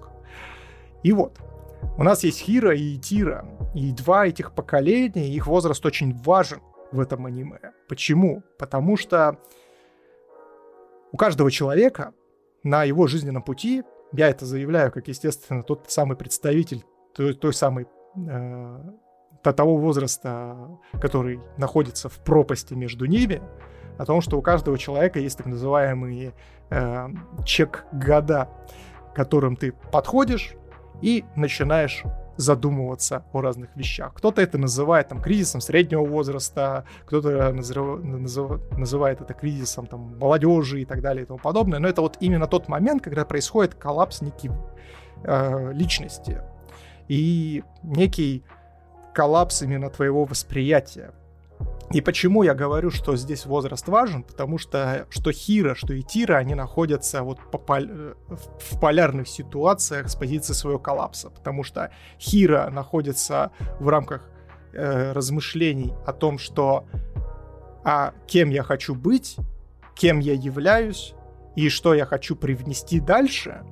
А Итира, наоборот, он находится в стадии, когда он говорит, а кем я был, а кем я хотел стать, и в кого я, и куда я в итоге пришел. То есть они находятся вот на этом, так на, на этой линии, так сказать, начала и конца жизненного пути. Хира находится в начале и размышляет не только о своем прошлом, но и о будущем, потому что, опять же, если мы рассматриваем возраст 14-16 лет, то есть у тебя прошлого не так много, то есть ты всего 14 лет здесь прожил, а будущего у тебя еще может быть ого-го сколько, и, естественно, ты о нем должен задумываться. Айтира находится в конце этой, э, этой линии. И у него, естественно, впереди, наоборот, осталось немного, а за ним остался большой бэкграунд, на который он опирается. И вот эти два переломных момента между собой начинают как конфликт интересов, как, как конфликт именно отношений к жизни и, и мировосприятия противопоставляться друг другу. И это очень интересная такая история, потому что, опять же, здесь задаются вопросы абсолютно одинаковые, что Хира, что Итира, и мы видим, как каждый из них на них отвечает с позиции своего отношения. Что, опять же, может вас немножечко приблизить либо к позиции Хира, либо к позиции нашего многоуважаемого деда. И это классно, потому что, опять же, это произведение может таким образом стрелять не только в молодую аудиторию, потому что мы из раза в раз, смотря аниме, говорим о том, что здесь очень детские проблемы поднимаются и так далее и тому подобное. Ты можешь посмотреть, даже будучи молодым, э, Инуясики и э, ознакомиться, так сказать, с демо-версией того, что тебя ожидает.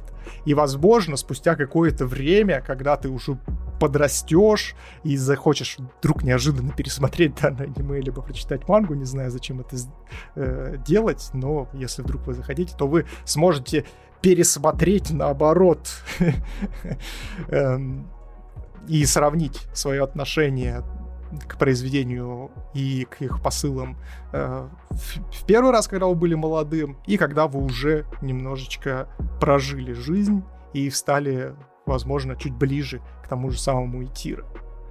И это замечательно, потому что, опять же, когда из аниме когда вот мы говорим о том, что в аниме иногда подают чернуху, и эта чернуха зачастую завязана на жестокости людей, на отношении между людьми, о том, что действительно жизнь — это штука не очень приятная. Она не светлая, радужная, как бы нам того хотелось бы думать.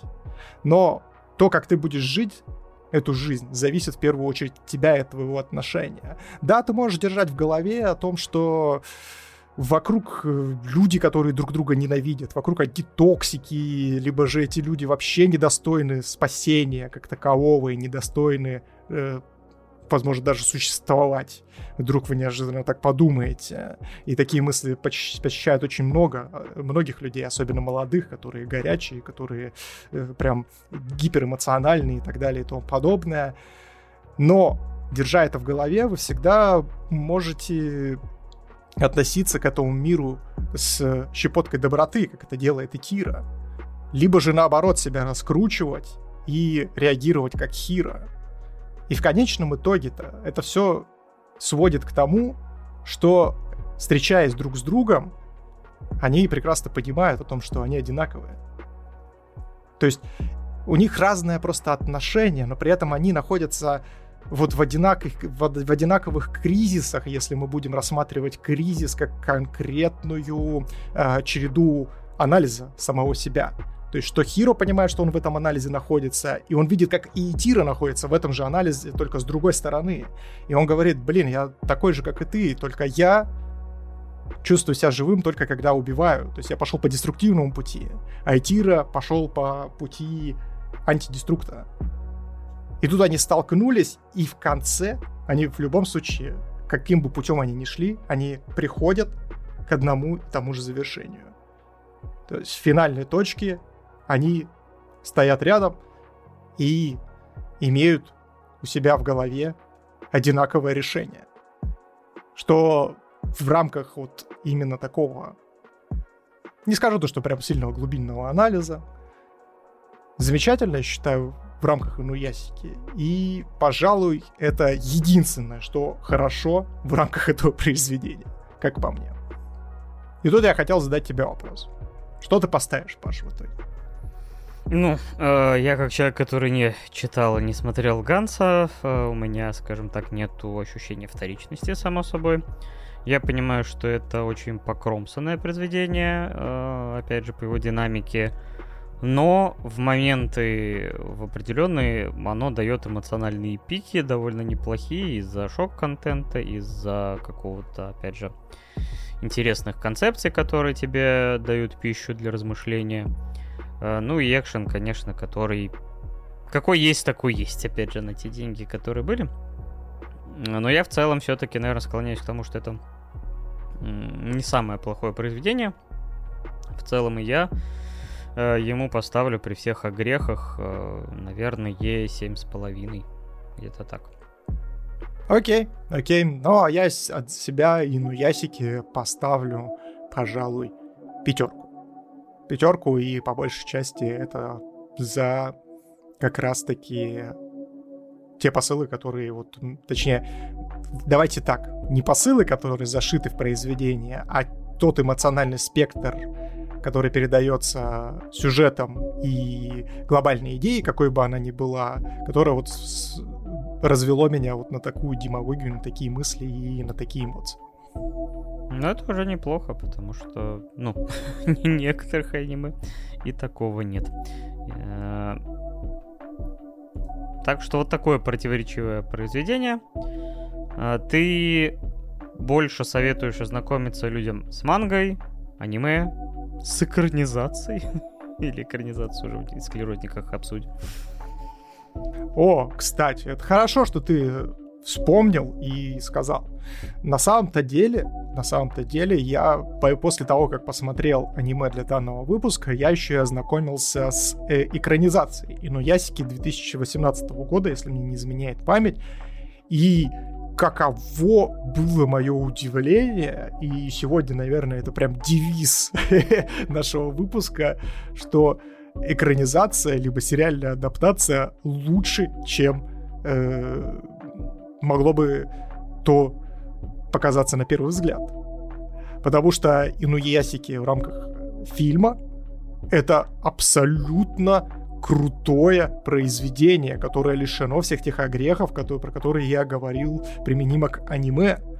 То есть здесь нету такого рваного повествования.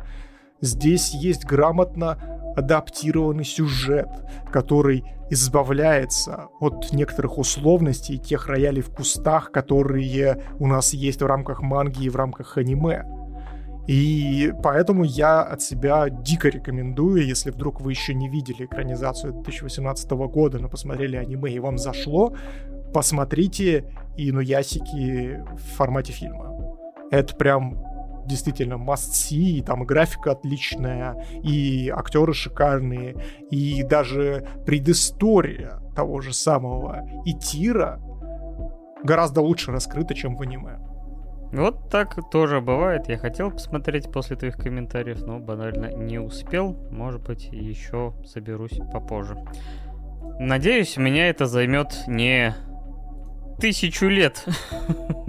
Переходим к финальной теме. У нас снова на повестке Сатоси Кон, и его произведение 2002 года «Актриса тысячелетия». Первый мой вопрос к тебе. Смотрела ли ты это произведение до этого?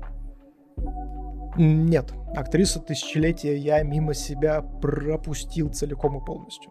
Я тоже, хотя буквально несколько недель назад я еще до момента заказа э, скачал, потому что что-то мне вот хотелось его посмотреть, причем э, не помню в каком контексте, э, потому что когда-то в каком-то ролике, где было в принципе упомянуто про Сатоси Кона, какие-то темы, которые там у него раскрыты, пересекались вот с каким-то еще анимешкой, которую мы смотрели до этого, но, честно говоря, уже затерялось все это, и на самом деле я, как ни странно, этого не нашел.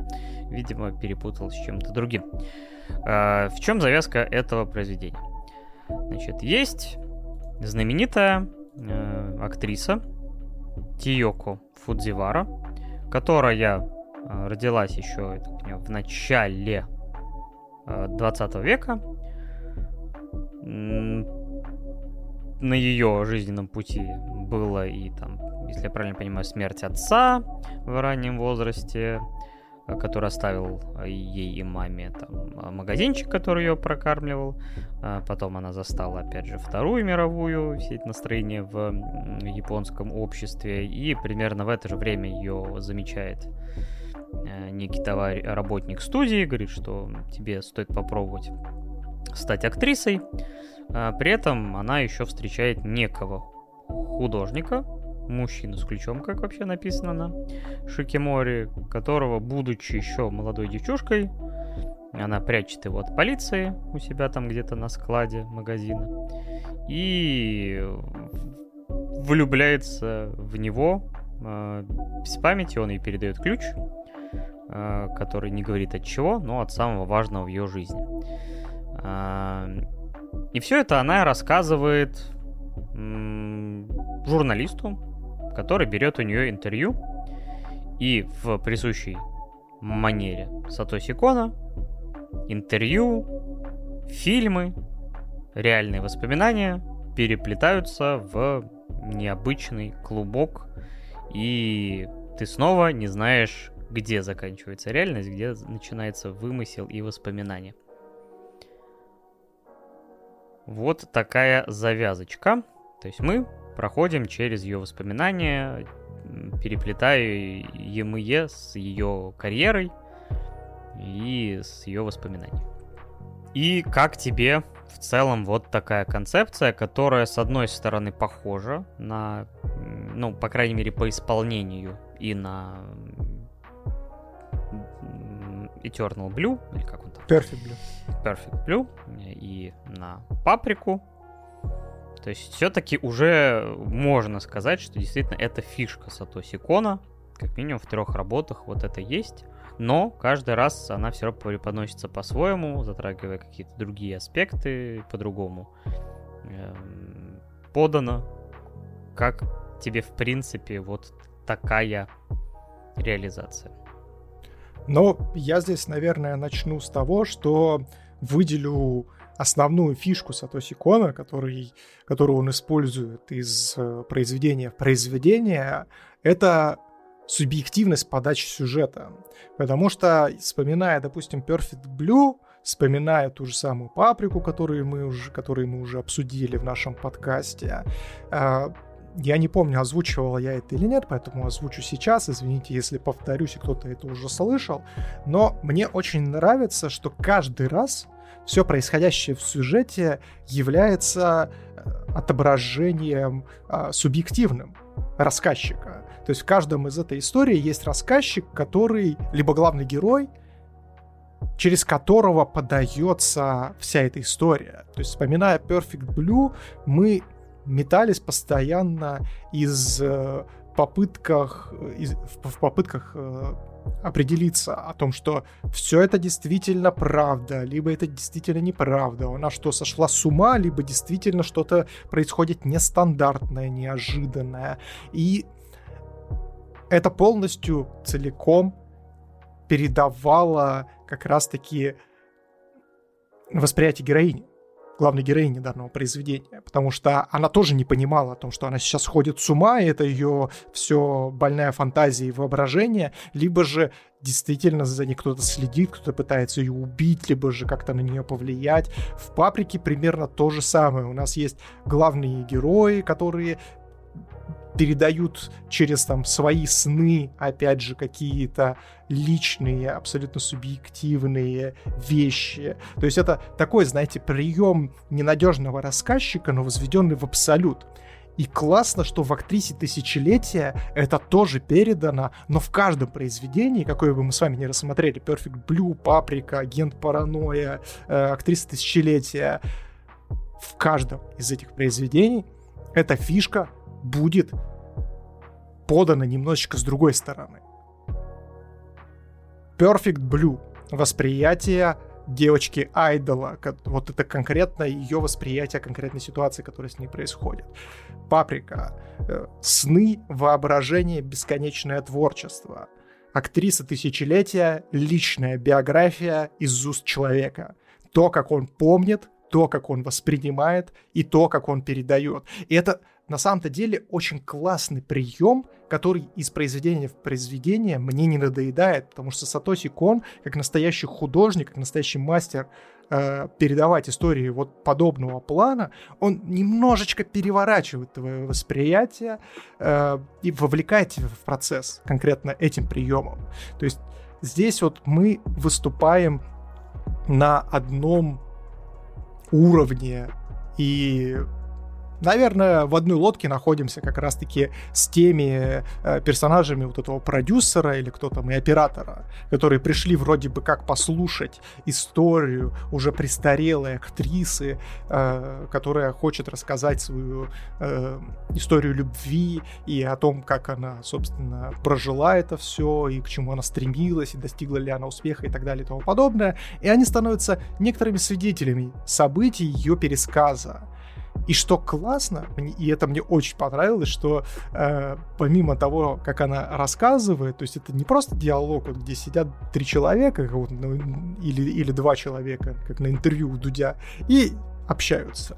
А здесь мы действительно прям полноценно переносимся в ее пересказ, и это все классно друг на друга наслаивается, и местами ты действительно тоже перестаешь понимать, а где вот она тут выдумала что-то, а может быть это все наоборот правда. И это все вот как действительно слоеный пирог друг на друге лежит, и он настолько, блядь, вкусный.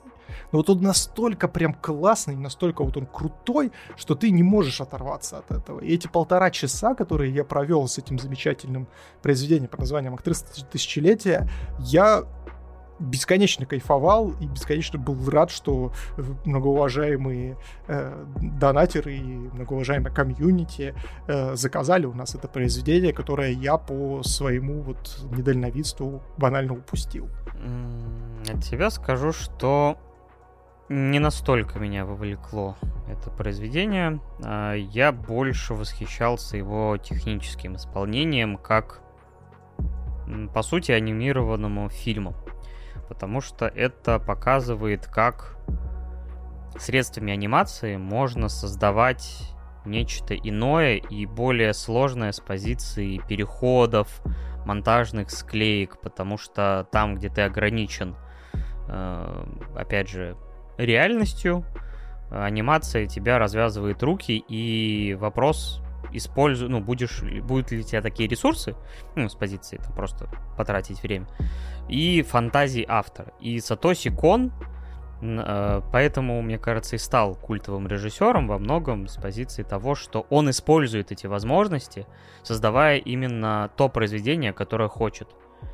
То есть в нем может переплетаться реальное, фантастическое, историческое, вот опять же в концепции снов, концепции переплетения просто вот горячечного бреда человека, который его паранойя.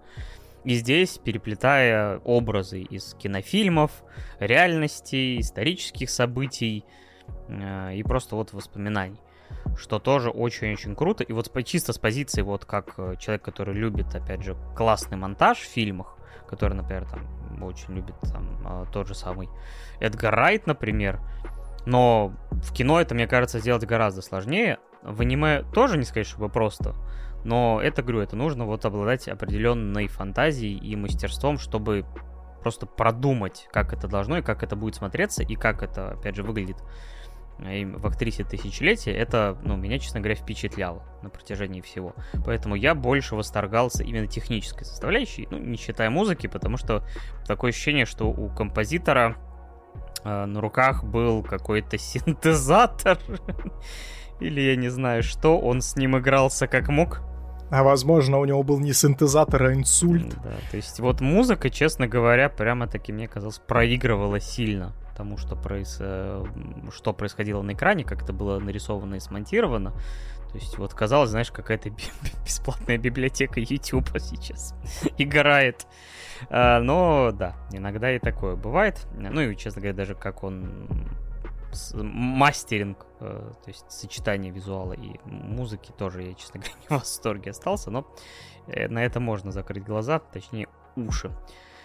Но все равно, вот э, я потом поймал себя на мысли, особенно под конец, э, насколько же это вот базовая концепция и вся эта история любви, насколько же она трагична и болезненна, и насколько же человеческая память э, и, и вообще восприятие иногда может создавать ловушки для восприятия. То есть зациклившись на каком-то сильном эмоциональном вот э, моменте своей жизни, ты иногда можешь вокруг него, то есть придать его, просто поставить на какой-то вот э, пьедестал и по сути себя обрести на некую фрустрацию на протяжении всей своей жизни, потому что ты никогда не сможешь достичь этой эмоции или же реализации своего какого-то желания. И вот это вот прямо-таки болезненным таким уколом на протяжении всего просмотра было. Но мне кажется, что в принципе, если вот э, э, рассматривать сюжет э, актрисы тысячелетия э, со стороны каких-то потаенных смыслов и пробовать как-то это все дополнительно подраскрыть своим воспаленным разумом, который, опять же, является максимально субъективным здесь еще раз я повторяю, о том, чтобы все не думали о том, что вот дед разборы тут делает вообще, вот это да. На самом-то деле все эти разборы, это всего лишь мои мысли, которые я хочу донести до вас, на которые меня наводит аниме в первую очередь. А не то, что Сатоси Кон, я вот тут ему влез в голову и э, которой, к сожалению, нет. Пресеф тупый респекту Сатоси Кон, восхитительный творец. Жаль, что нас покинул, конечно же. И достал оттуда, откуда-то из его аналов разума э, те, те мысли и те, те воспоминания, которыми он руководствовался при создании актрисы тысячелетия.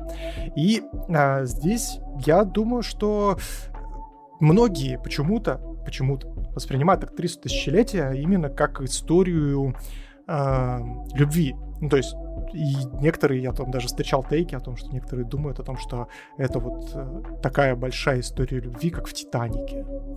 Ну, концепция примерно схожая. Здесь я согласен, безусловно, здесь как бы гадалки не ходи, потому что у нас есть пожилая актриса, которая вспоминает свое прошлое, в «Титанике» тоже так было, и тоже там рассказывалось про любовь большую, но здесь закончилось, конечно, все более трагично, чем в «Титанике», хотя, наверное, куда уж э, трагичнее, чем э, как это было в фильме э, Джеймса Кэмерона, вот.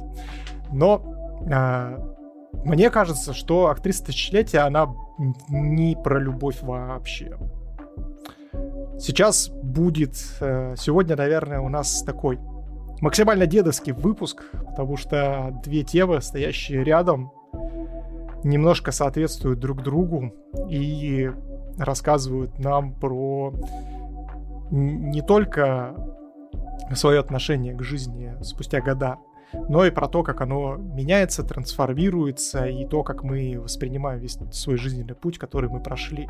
Это было и в том же Инуясике, про который я сегодня уже выдал тираду. Это, в принципе, есть и в актрисе Тысячелетия, потому что здесь вся история нашей многоуважаемой главной героини, она построена на том, что она предается рефлексии прошедшего своего опыта, пересказывая его так именно, как она его восприняла. И это очень важно, потому что на самом-то деле вот все казалось бы, вот эти рассказы про свое прошлое и про те моменты жизни, которые с нами происходили, они же очень отражают то, как мы воспринимаем внешний мир, как мы на него реагируем, как мы...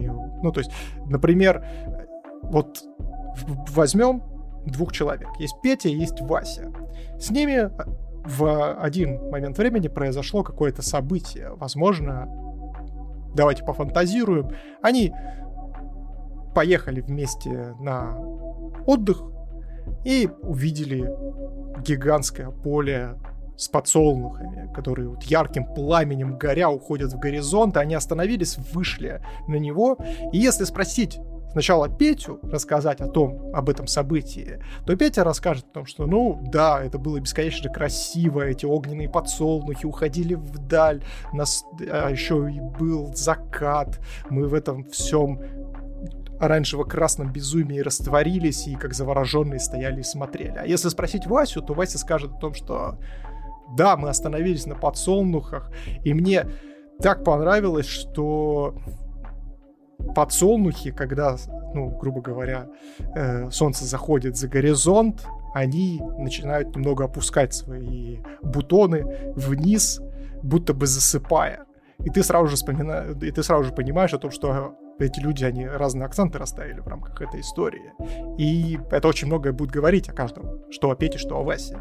И здесь примерно то же самое. То есть здесь, когда наша главная героиня рассказывает свою историю, она делает акценты на очень интересные вещи.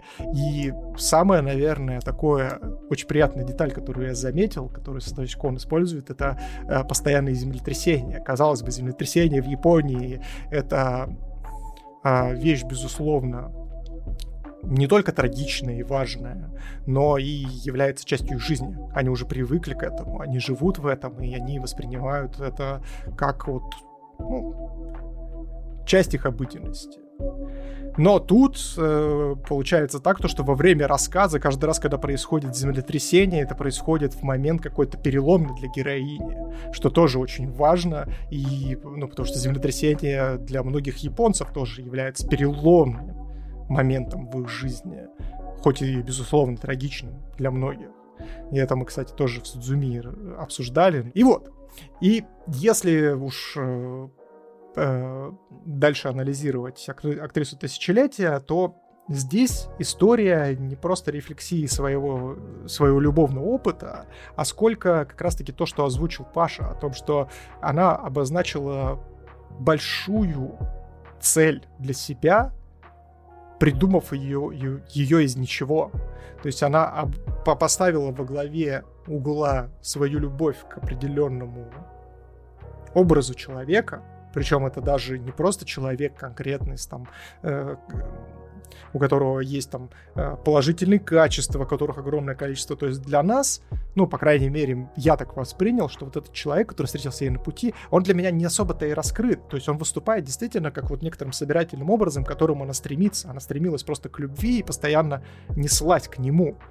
И в конце, когда вот происходит вот это ее осознание того, что на самом-то деле ее целью был даже не человек, а был конкретно путь, к этому человеку. То есть вот этот вот, вот эта погоня именно за любовью, за э, как за чем-то сокровенным, это очень многое говорит о, произвед... о данном произведении, которое нас заставляет в первую очередь задаться вопросом о том, что вся наша жизнь, как вот некий конструкт, и который наполнен различными деталями, различными происшествиями, различными целями, он и является собой погонью за мечтой. И именно той мечтой, которую мы ставим себе сами. Просто так получилось, что наша главная героиня поставила у себя в голове мечту и цель, именно погоню за чем-то неосязаемым под названием любовь. И еще один момент, который я бы хотел бы озвучить, и хотел бы, чтобы вы о нем тоже подумали, что на самом-то деле то, что происходит в рамках данного фильма, это не могу сказать то, что ну, не буду давать э, такую оценочную, прям кардинальную оценку о том, что что-то правильно, а что-то неправильно, не мне, как говорится, судить какому-то хую из интернета. А я больше это сведу к тому, о том, что мне лично кажется, что это деструктивно. Почему? Потому что когда вы идете к цели и не обращаете внимания на то, что происходит вокруг вас, вы действительно заужаете здесь свое восприятие. И даже та же самая актриса в конце своей жизни, да, она достигла бесконечных высот, она снялась в замечательных фильмах, она вдохновила миллионы людей, она влюбила в себя огромное количество мужчин, но при этом она этого всего будто бы не заметила, потому что поставила во главу угла именно достижение своей цели.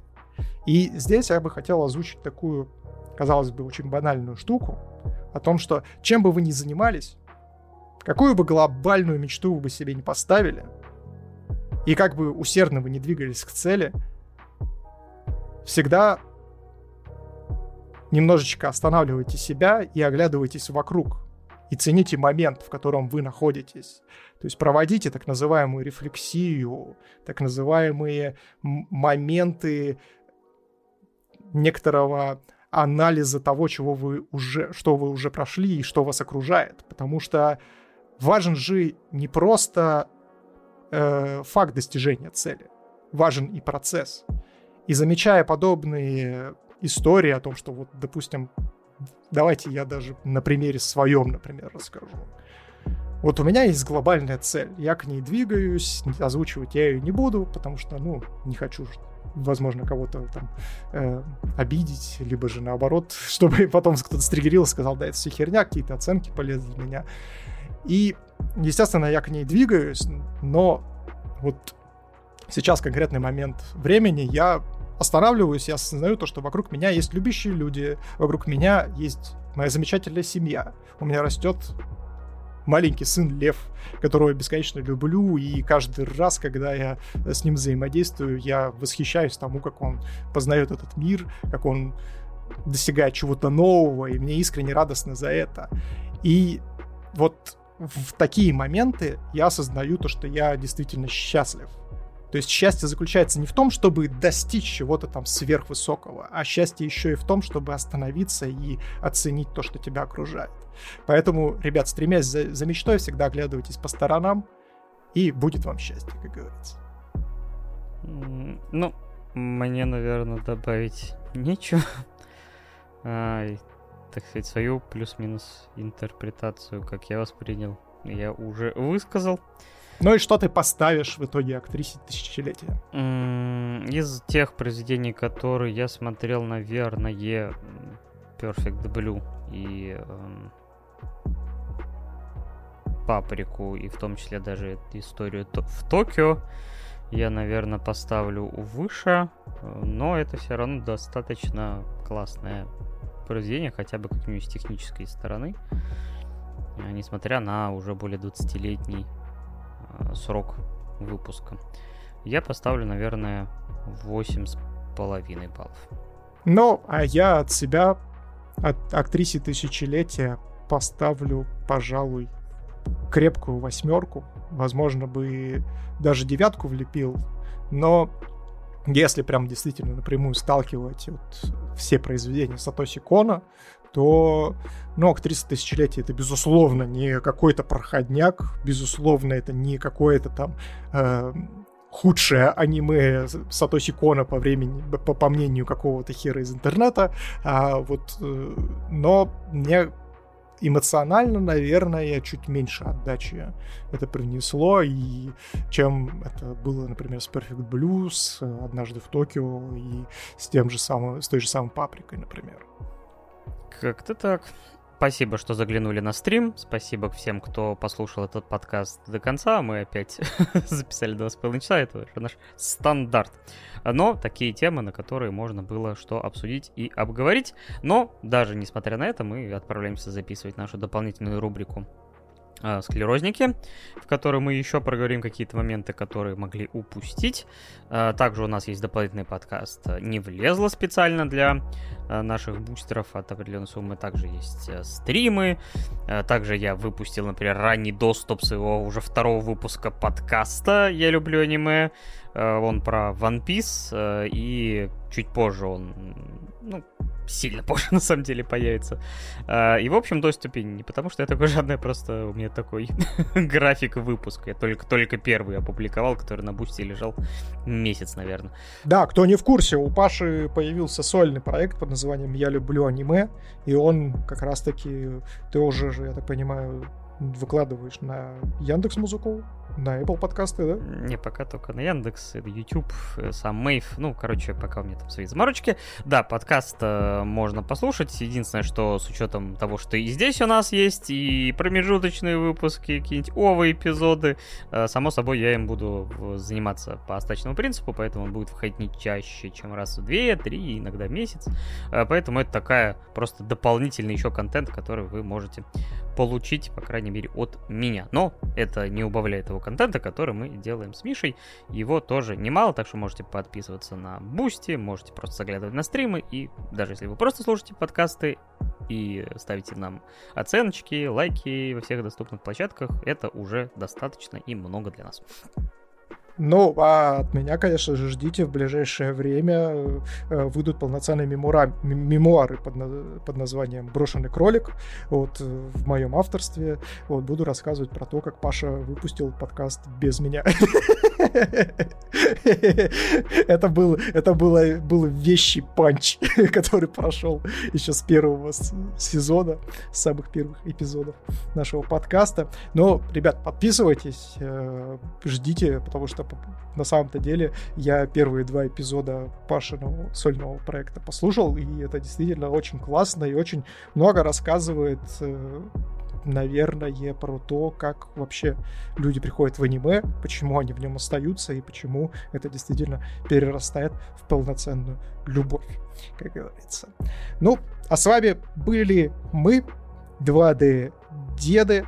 Спасибо огромное всем, кто нас поддерживает, приходя на прямые трансляции на Twitch, кто слушает нас на всех доступных подкаст-площадках, там и Яндекс Музыка, и Apple подкасты, и чего только нет. Также отдельный респект, конечно же, нашим бустерам. Ребята, вы большущие красавчики. Огромный и отдельный респект Кабуки, который поддерживает нас на самый максимальный лот. Спасибо тебе большущее, красавчик. Ну и, конечно же, отдельное спасибо всем, кто еще и подписан на нас в социальных сетях. Это ВК и Тележечка. А с вами был я, Миш Попов, и он, Павел Беляев. Всего хорошего, пока-пока. Пока-пока.